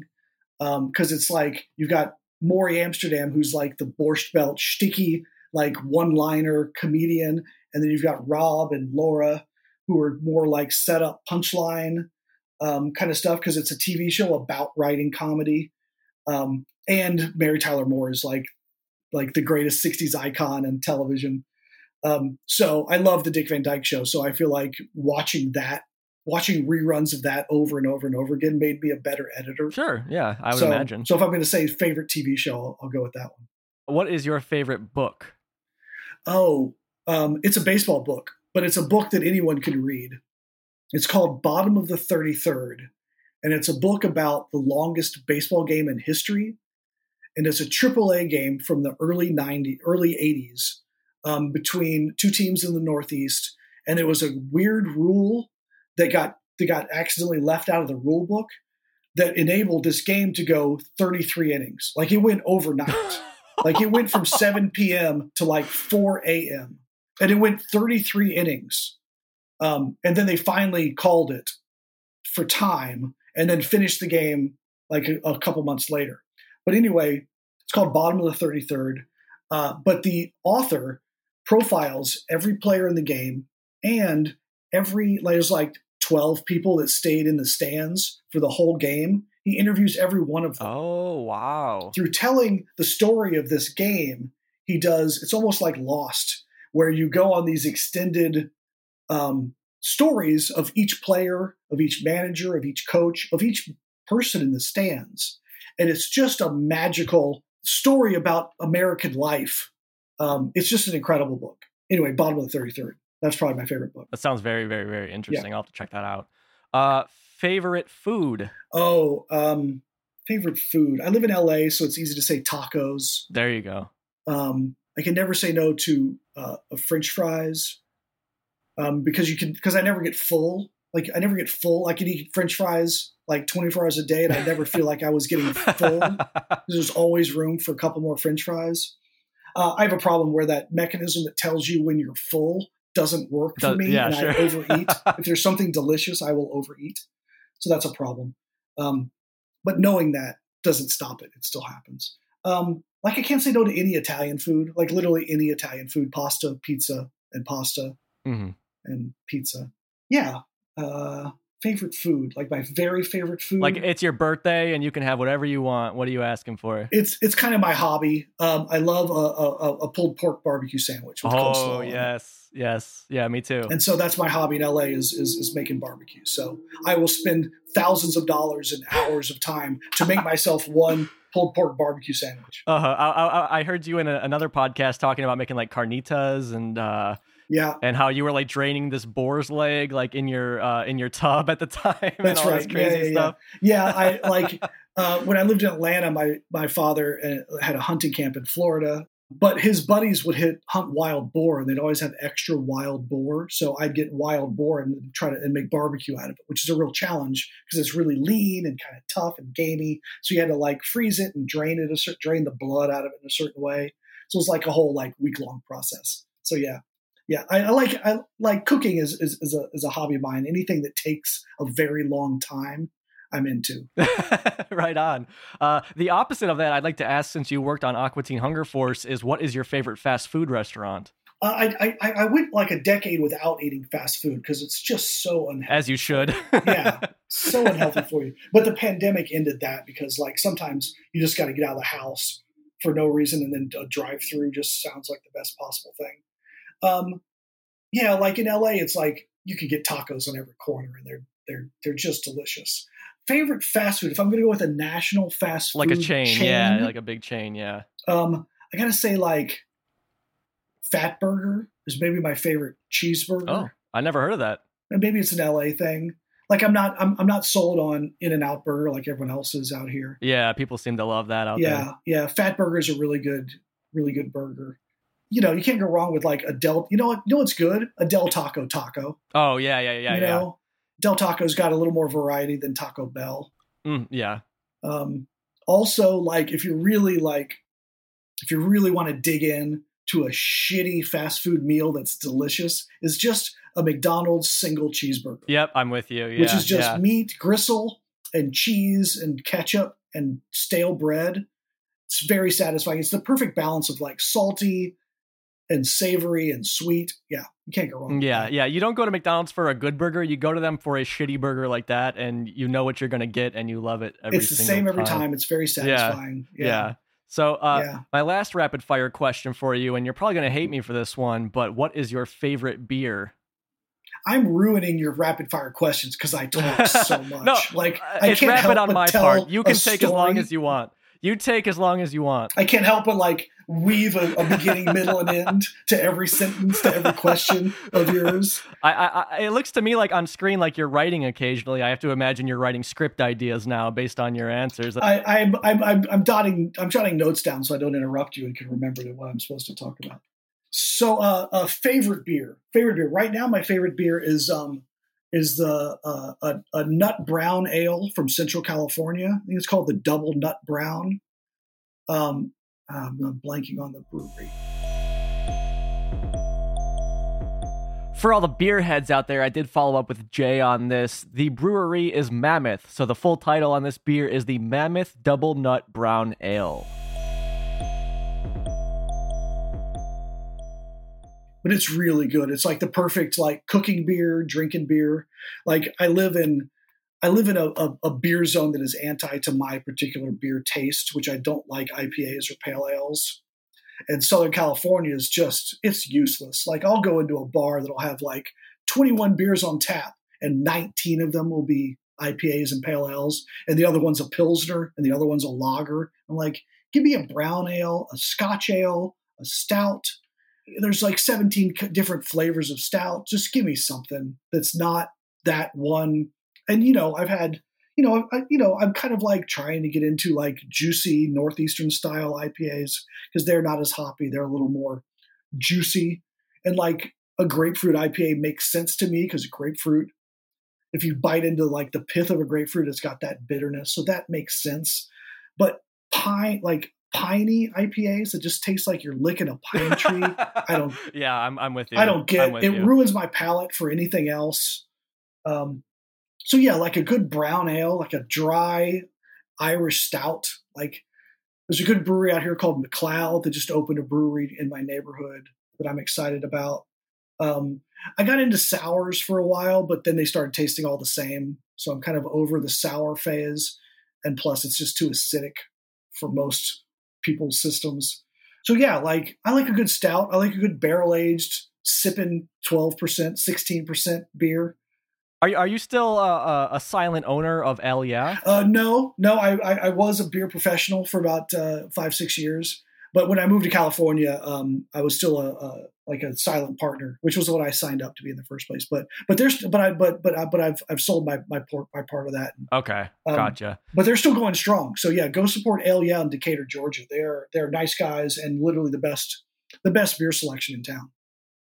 I actually I had a segment planned when we first got on this call. I bought a uh, mystery pack of beer. I was going to show you and have you pick for me, but I was like, I didn't know how long I'd have you for, so I'm like, I don't want to use five minutes of our time uh, picking a beer. So, uh, but uh, yeah, obviously you are very into beer, and and uh, I like beer. I'm not super knowledgeable about it though, so I can't go too far into it. But I I, I listened to your performance on the uh, I think it's called like the the rock and roll beer Oh, guy God, podcast, yeah. and that was very interesting. Yeah, that's a friend of mine. He he does uh, he does great stuff. He interviews heavy metal bands and drinks beer with them. Yeah, well, that's the thing is he had great like Aqua Teen questions for you, like that I haven't heard asked before. But also, you guys had just r- great conversations on beer, and it's something I need to uh, continue to dive into a little bit more. Well, thank you for doing your extensive research on my life. well, well, uh, for my day job, I I work at Target. Like I just like stock shelves at Target, so I have unlimited podcast listening time. So I was just listening to everything you've been on, and just I, I literally. Uh, where is it? I keep a notepad in my pocket and I pull it out whenever I have a thought for the podcast. I write it down, so I was able to uh, do a lot of research there. well, thanks for watching my stuff. Like it's so often when you're a filmmaker and, and that kind of thing, you you put stuff out in the world and and it feels like the world says, "Huh," and then moves on. So thank you so much for for watching and saying nice things about it. That that means a lot. I didn't I didn't know if this would be inappropriate to ask, but like the rating on on uh, Stomp Shout Scream is is like a 4.4 out of 10 on IMDb, and like having seen that, I'm like, wow, that movie probably sucks. But when you watch it, it's a perfectly fun time. So I'm kind of wondering how you how you feel about that, like just ratings and stuff in yeah, general. Yeah, I made a beach party rock and roll monster movie in the same style as 60s beach party movies. So if you don't know that or get that going into it, it just feels like a bad movie. I think. I, in fact, I'm I'm almost positive of, of that. So, but if you get the references, if you go, if you get what I'm going for, which is that style of movie, it it it, it kind of nails it. And that now that gives me excuse for making to, to to make a movie that's not as good as it possibly could be. Maybe maybe I'm giving myself an out for not making as uh, writing a better script or making a better movie. But it is in the style of of those '60s beach party movies, and and if you like those movies or you appreciate them in any way, it kind of nails it. Sure. But if you don't, if you don't, the movie makes Mhm. no sense. Well, I, yeah, I guess for me, like I knew the context of the film going into it. Like I don't watch like beach party movies. I've never seen one in my life, but like I knew who you were. I knew who the people involved were, so I knew what to expect. Because like I guess if you're expecting an actual like horror film and then suddenly the skunk ape jumps up while the band's playing and he's dancing along with the crowd, that you might be like, what the fuck is happening? But for me, knowing like that you were approaching all these different kind of genres of film. I can still laugh at that, but also be kind of like, wow, like there's like actual gore and death in this film, but also just silly kind of moments. It's just all over the place. But I think for me, in a way that works. But yeah, I guess uh, for the average viewer, if they don't know what's happening, then they're just going to be lost. Right, right. It, it, it, it, yeah. It doesn't. It like if you're going in for a horror movie, it's not a horror movie. If you're going in for like a musical, it's not a musical. It's not a comedy. It's not a straight comedy. You know, so It's everything I- almost. it's it's it's the movie that I wanted to make that I could make and I wanted to make at the time. So so yeah, I'm I'm, I'm proud of it in that way. I tried to watch it last week and I couldn't get through it. really? Yeah, I like you, I can't watch my own stuff. Uh, I guess that makes sense. Yeah. I just know it too. I just know it too well, and and and just can't think. and just constantly think about what I would have done differently. Well, of course, uh, thank you so much, Jay, for doing this. Honestly, it's just been one of the best days of my life to be able to talk to you. Because, like I said, I was a little kid. Oh, that's so nice. I was a little kid watching your work and, and just loving it. So it's just crazy that I'm able to uh, have uh, this relationship with you where I can chat with you here and, and message you. I really do appreciate it. Like I said, because of you, my podcast is better. Uh, I will let you go here unless unless there's anything else that you want to say that you would like to discuss that you don't think we've touched on. I've got one last story for you. I knew, I didn't know, but I realized Aqua Teen had become kind of a thing in like 2003 or 2004. I flew from Atlanta to Los Angeles and rented a car and handed over my ID. And the guy looks at my ID to rent my car is like, Do you work on Aqua Teen? I was like, What? He's like, Yeah, you got the same name as the guy who works on Aqua Teen. I was like, How do you know that? I was like, Your name comes up third in the credits and I watch it constantly. So I see your name every time I watched the show. I was like, Yeah, yeah, I work on Aqua Teen. He's like, Oh, that's cool. Nice to meet you. And that was like 2003, 2004. There you have it. My conversation with Jay, and you might be sitting there screaming into your phone, Ronnie, you freaking dummy, you numbnuts. You didn't even ask him about his performance in the episode The. You didn't ask him some other stuff. Well, guess what? Hey, first of all, stop being so aggressive with me. This is a free podcast and just enjoy what you get. But I did ask him other things about Aqua Teen that I will be sprinkling throughout the appropriate episodes. So, for example, next week when we cover the episode The, which Jay stars in as himself, I will play some more of our interview there because it's a bit more applicable there. And also, Jay and I did discuss early Aqua Teen and like the Baffler Meal script and and that Baffler Meal Space Ghost episode. We talked about that too, but that will be in my coverage of the Baffler Meal episode whenever that comes out on the Patreon. So there is a bit more here, and then also I edit out a bunch of stuff. And if you are a patron, at some point, I don't have a timeline on this, but at some point, I will upload a more complete conversation, one that isn't so edited, because I tried to keep the flow and everything going. But we did discuss a little bit more than is even here and that I am going to replay. So if you're a patron, you'll get to hear all that at some point. But yes, that was my conversation with Jay. It was just, like I said uh, previously in the interview, it was one of the best days of my life. It was awesome. Jay's just the coolest fucking guy. Even besides Aqua Teen, I just love talking to him about music and film and even beer. You know, he's, he's very knowledgeable in beer. I need his guidance, so I'll probably be hitting him up about that in the future as well. But yeah, I would love to talk to him again, even just about whatever. He's so cool. And like I said at the beginning of this episode, it just makes me love this show so much more because the people involved behind it are really just solid guys that that uh, they're very creative. They just want to make good stuff that people like. Very humble. They're not full of themselves, and and Jay's just a great example of that. And I really like talking to him. Again, you can find him on Twitter and Instagram at Jay Wade Edwards. Links to basically everything we talked about will be in the show notes. He has a, a 2018 short film called The Condemned. You can watch for free on Vimeo. He has his 2005 film Stomp Shout Scream. Like I said, I just watched it so many times leading up to the interview, and I'm gonna watch it many more times. It's just such a fun movie. Really check it out. If you like Aqua Teen, check out that film. It's a great time. And he has his new baseball blog. Check that out. Again, it's not purely about baseball. It's it's centered on baseball, but uh, I enjoy it, and I don't even like baseball, so I think you will too. So again, links to everything in the show notes. Thank you, Jay. Thank you for listening. Because if there was no audience here, then I wouldn't have had a reason to talk to Jay. And of course, thank you to those who support this podcast. It means the world to me. If you don't mind, I gotta shout out the homies, the number one in the Hood G tier patrons Sean, Ian, Keenan, Captain Buford, Brian, Robinson, Carl, and Reverend Raven 46. You guys can make my dreams come true any day of the week. I'll see you next week when we jump into the episode The. The episode, of course, again, that J. Wade Edwards starred in as himself and also edited. It's a great episode. I hope you're looking forward to it. Bye bye.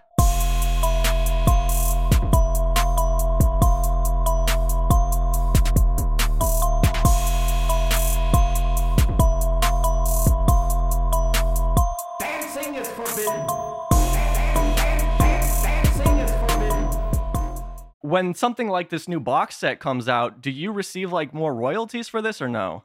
Oh fuck no.